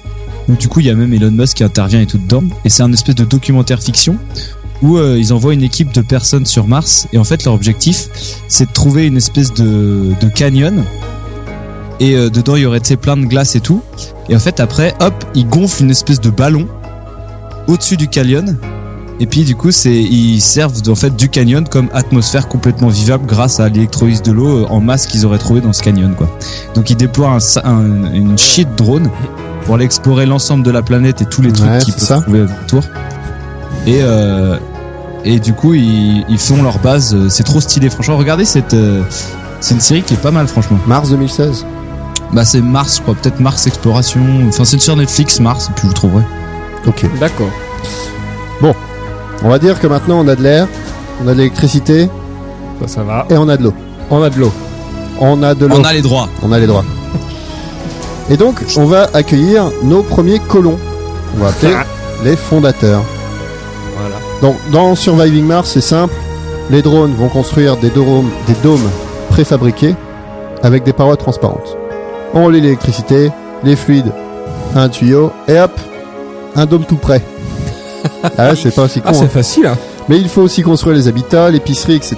Et le vaisseau arrive avec un stock de vivres énorme. Pour ensuite en produire des vivres, il faut, il y a des fermes hydroponiques, il y a des fermes fongiques et des simples fermes que tu mets dans les dômes. Il y en a que tu mets en extérieur, il y en a que tu mets à l'intérieur. Ils vont pas manger les chèvres quand même. Bah, Ils vont les traire, mon gars, pour faire du match pro. les chèvres sont sacrées sur Mars. et ça c'est tout beau. C'est tout beau, mais faut C'est quand tout même beau. pas mal d'eau. Mais la NASA, en tout cas, n'est pas du tout à ce niveau-là. En 2015, ils ont lancé un concours nommé t- euh, 3D Printed Habitat Challenge. Euh, il faut créer une maison uniquement avec des matériaux trouvés sur place qui permettraient de ne pas transporter de matériaux terrestres. Les habitations doivent mesurer 93 mètres carrés et accueillir 4 astronautes pendant 12 mois. Ils ont fait un concours avec des écoles euh, et des, euh, des, comment, des, euh, des architectes, etc. Enfin bref, spécialisés là-dessus. Et à la première Donc, place... emmener du ciment quoi. Ben non. Justement. Justement. Ça, ça coupe, ça coupe tout au jeu. Au revoir le ciment. Alors savoir que le ciment, pour en avoir, après, ils ont créé euh, dans le jeu, t'as des pelles et tout ça, t'as un truc qui va chercher du, des, des, des minerais qui mélange tout, enfin bref, Rappelons que pour le ciment, il faut de de l'eau. l'eau. et c'est vrai que ton, tu ne le relis pas à de l'eau, ton truc. Euh, Non, mais ouais. Voilà. Parce que l'eau, c'est quand même. Bon. Ça fait un C'est un peu un facteur limitant. En fait, le truc du ciment dans le jeu, c'est un vieux bloc. C'est un vieux bloc et en fait, c'est tout mou à l'intérieur. Ouais, vous allez voir, les gars, ça va marcher comme ça. facile. C'est facile. C'est poudre. Non, on n'y pense pas, mais si le. Si Mars avait été recouvert d'eau, ça se trouve, on y serait déjà depuis longtemps. C'est vrai. Bah, en fait, euh, en- enfin, je l'ai lu de, pas je l'ai lu, mais on en parlera un petit peu. J'ai pas trop euh, fouillé, mais il y a un truc assez sympa. Euh, juste pour terminer sur ça, euh, la première place a été attribuée à la team Zopheus, Zopherus, pardon, basée à Rogers dans l'Arkansas. Et c'est un espèce de robot araignée. Euh, donc Ah, comme dans Wild Wild West. Ah, yes. peut-être, je, je l'ai pas trop vu ce film. L'atterrisseur est, l'atterrisseur est le corps de l'araignée, donc c'est un espèce de de, de, de- de fusée classique, et euh, il intègre à l'intérieur une imprimante 3D. Avec ses pattes, il est capable de bouger, donc c'est des pattes comme une araignée, Ouais. et euh, d'imprimer plusieurs modules reliés entre eux. Une, Donc une araignée, du sable. une araignée qui Ouais. imprime une chenille. Ouais, si tu veux. Allez. C'est pour l'image. oui, pour l'image, pour les gens, pour qu'ils aient des images. Donc la structure est composée euh, d'éléments martiens Euh, et c'est élaboré pour résister aux températures extrêmes et aux radiations, comme tu l'as euh, parlé tout à l'heure, Yes. Pam. Mhm. Euh, la cellule principale prévoit une fenêtre qui permettrait éventuellement le, dé- le développement d'un jardin, comme sous une serre, Mmh. Et ils vont mettre. Et qui c'est qui place les carreaux? Qui les robots, les Yes. drones. Après, tu peux foutre du plastoc, tu es obligé de foutre du verre. Oui, non, c'est pas forcément du verre, c'est un, un truc, euh, on va dire, euh, une paroi spécifique. Il y a un trou quoi. Ouais, un trou. ouais. Allez, un trou, on va faire plaisir. Euh, et ce, dispositif est aussi équipé de robots autonomes qui se déplacent pour récupérer les matériaux nécessaires à l'impression. Et donc euh, c'est ça, elle pelte du sable de Mars et après elle les compresse et elle fait un. Elle fait, des, elle fait des trucs un peu, tu vois les habitats dans Star Wars, dans Tatooine, Ah ouais, Ouais. d'accord. Ouais. dans ce genre là. ouais. Des C'est dans genre là. Donc ça c'est le Des premier. en terre. Euh, je vais pas vous parler des autres, mais il y en a qui sont assez sympas. Il y en a un, c'est euh, en fait ils font une, euh, ils ont une base où ils gonflent un, un espèce de gros ballon, comme tu le disais Ah bah. tout à l'heure. Ouais. Euh, ils attendent qu'il fasse très froid pour qu'il y ait du, de la poussière, etc., etc., congelée dessus. Et comme ça, ils le gardent tout le temps euh, alimenté. Et euh, puis après, ils le, ils le modèlent comme ça. Mais ça leur permet de faire une structure, Ah ouais, un igloo de base quoi. voilà, un igloo. Mmh. Et euh, mais le principe, alors c'était pas d'avoir de poussière justement, c'est euh, d'avoir euh, d'espèces de vapeur d'eau qui est vaporisée dessus pour faire de la glace, pour que celle-ci reste glacée. Et euh, du coup, la personne qui est dedans bah, va euh, pouvoir habiter dans quelque chose de lumineux et pas une grotte. Ah ouais. Mais quand il fait 20 degrés, baiser. Ça, ils y ont pas pensé. Non, parce que tu peux les mettre. Chérie, il pleut dans le salon. Le 20 degrés, le 20 degrés, c'est le maximum que tu peux avoir en été. Euh, après, tu as des régions. Mais dès que l'homme arrive quelque part, ça se réchauffe. Oui, bah on aura construit autre chose pendant ce temps-là. Mais euh, le principe, c'est surtout de, euh, si tu le mets dans une région un peu plus froide où il reste en dessous de zéro largement, bah tu peux faire ça. Bon, tu te les pelles toute la toute la vie, mais sinon, voilà, Bah, tu vas pas sur Mars pour avoir un confort de vie. C'est plus, clair. euh, ouf. c'est clair. Euh, après, euh, T'ouvres la fenêtre pour aérer, euh, ça tourne mal. il y a autre chose aussi qui a été souvent Tu te abordé, chames trop, c'est euh, le, terro- le terraforming, euh, où en gros, on va sur Mars, on met euh, pour faire tout. pour car- caricaturer, on fait des gros, euh, on met de gros véhicules euh, qui polluent bien et on fait tourner le gaz, etc. pendant des années, des années, des années, des années, jusqu'à reproduire une atmosphère en fait, de réchauffer euh, l'atmosphère et de pouvoir en découdre avec l'eau qui coulera partout, etc. Et du coup, euh, ils tourneront sur quoi? Enfin, comment euh, ça, enfin, Il faut de l'énergie pour ça? C'est une idée. C'est une idée, c'est une idée. J'ai pas, j'ai- pas étudié la question. euh, j'ai appelé les scientifiques, qui me répondent pas. Avec euh, des éoliennes. avec des matériaux spécifiques, Pam. Du polymère. Polymère, c'est toujours la réponse à tout. Mais ça. on a qu'à mettre un polymère. Bon, après, bien sûr, il y a d'autres problèmes. On en a parlé un petit peu euh, pendant le voyage. Euh, on parle des chutes d'astéroïdes. Ah ouais, c'est vrai, ça. Il pleut des fois. Il pleut des chutes d'astéroïdes. Euh, des rayons cosmiques. Des rayons ultraviolets. En l'absence de champ magnétique. Donc euh, voilà, c'est ce qu'on parlait. Et d'une atmosphère plus consistante. Et du coup, ce qui est encore un plus gros point à résoudre, c'est vraiment de détruire ces putains d'astéroïdes. Parce que c'est vraiment un problème les astéroïdes sur Mars. Bah, c'est-à-dire, tu construis un truc, t'as un astéroïde qui tombe sur la gueule, t'as un peu chafouin. quoi. Oh merde oh non. Mon PEL Ça fait depuis combien de temps j'économise Pour cet igloo en terre moisie Oh bah je suis bien dégoûté Et du coup, tu parlais aussi, Romain, du risque euh, d'être en soi atrophié à cause, Ouais, à cause de la gravité. gravité par manque d'activité physique suffisante. Donc, ça va réduire énormément l'espérance de vie. Ça, on va, on va certainement développer des injections de bâtards. C'est ça. Euh, Pour te densifier les os ou des trucs comme ça. Parce que le- un des Ouais. gros problèmes de la pesanteur, c'est la décalcification des os. Et, euh, et l'atrophie musculaire aussi, mais surtout la décalcification euh, qui fait que tu reviens sur Terre, tu marches, tu fais deux pas et tu te casses trois trucs. bah après là, le principe c'est, euh, enfin sur ça, c'est vraiment les gars ils restent là-bas quoi. Mais sur ceux qui vont explorer, effectivement, est-ce qu'ils vont, Moi, je pense qu'ils reviendront pas. Bah, hein. après, la décalcification doit. Pour moi, ils resteront dans leur vaisseau là. en- Après, en- ils reviendront jamais. Ils repartiront. Ils feront un tour de terre pour tout communiquer et ils repartiront. Quoi. Ah. Mais euh, sûrement que ça doit arriver quand même avec une, une gravité plus basse aussi, quoi. Donc, faut emmener des vaches pour avoir du lait. Et bien calcifier tu vois, je l'avais dit avec du méthane. Alors. Donc, euh, donc effectivement, il y a ça. Et il y a une autre chose aussi, c'est euh, bah, une fine couche. Qui a, enfin, en gros, c'est de la poussière, mais une- de la régolite martienne. Ça, j'ai entendu parler, mon gars, c'est un truc de ouf. C'est ultra fin et c'est ultra abrasif. Donc en gros, les combinaisons, va falloir qu'elles soient bien chiadées pour qu'il y ait aucun truc qui dépasse ou quoi que ce soit. Bon, ça normalement c'est le cas. Mais c'est surtout pour tout ce que tu construis.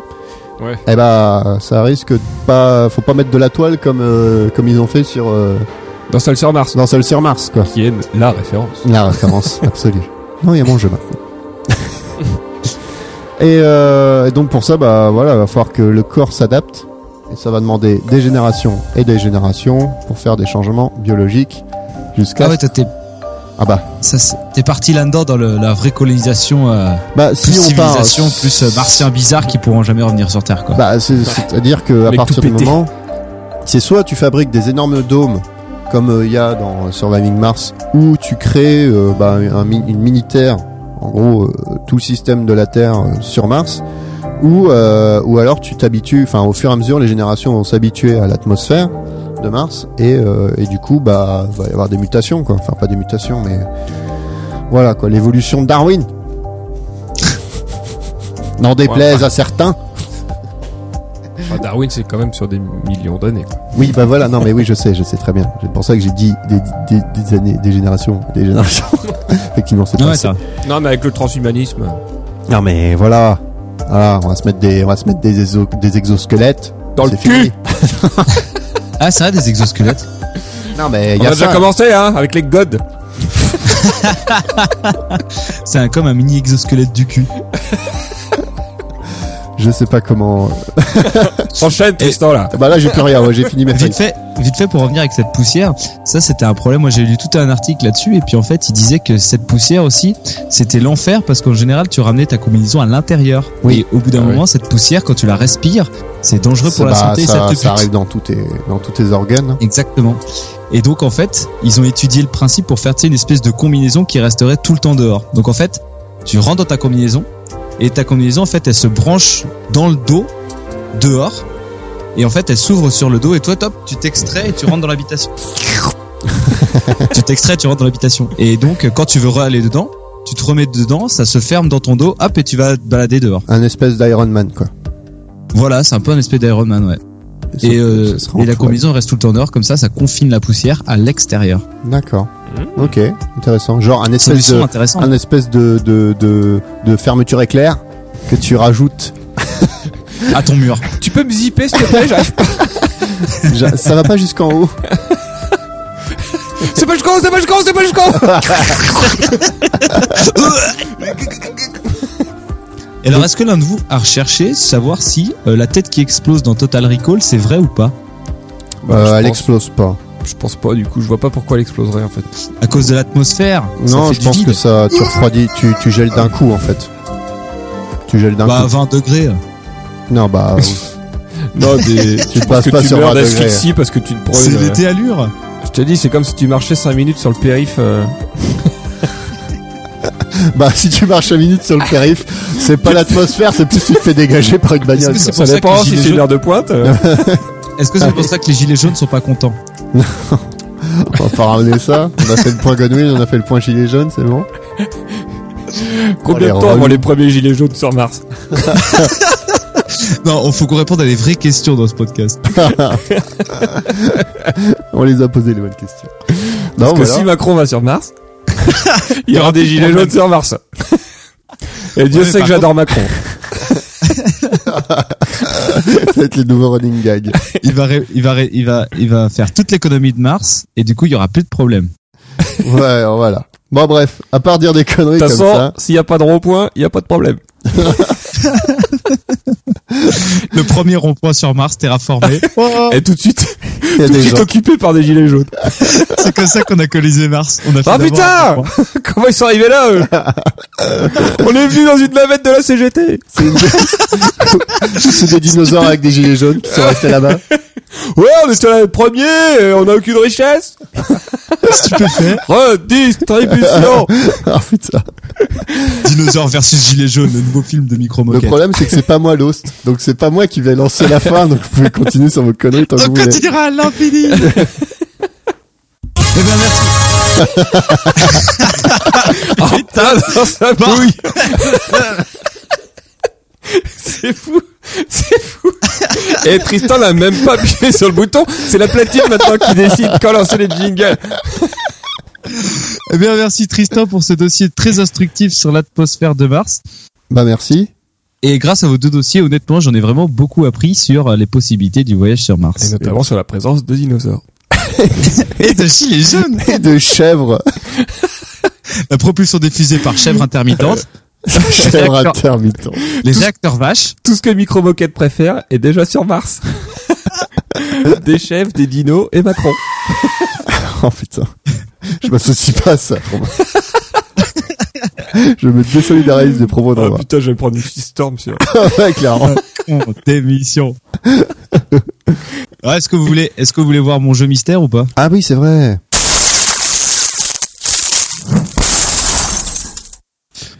Bon bah les gars, voici, c'était mon petit jeu. J'espère que vous a plu. Tristan, t'as l'air convaincu Les auditeurs ne l'auront pas entendu.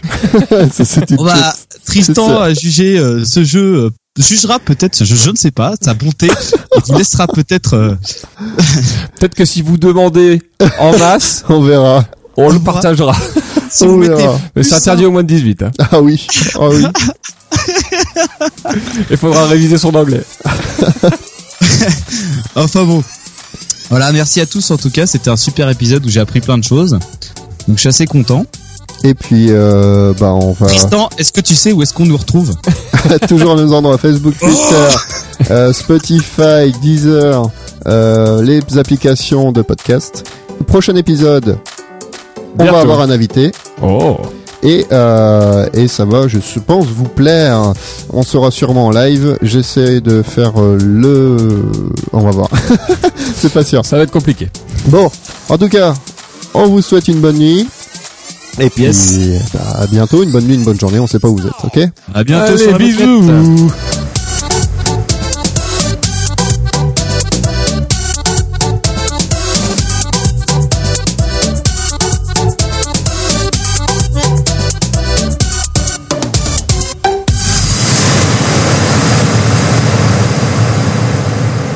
Ibar.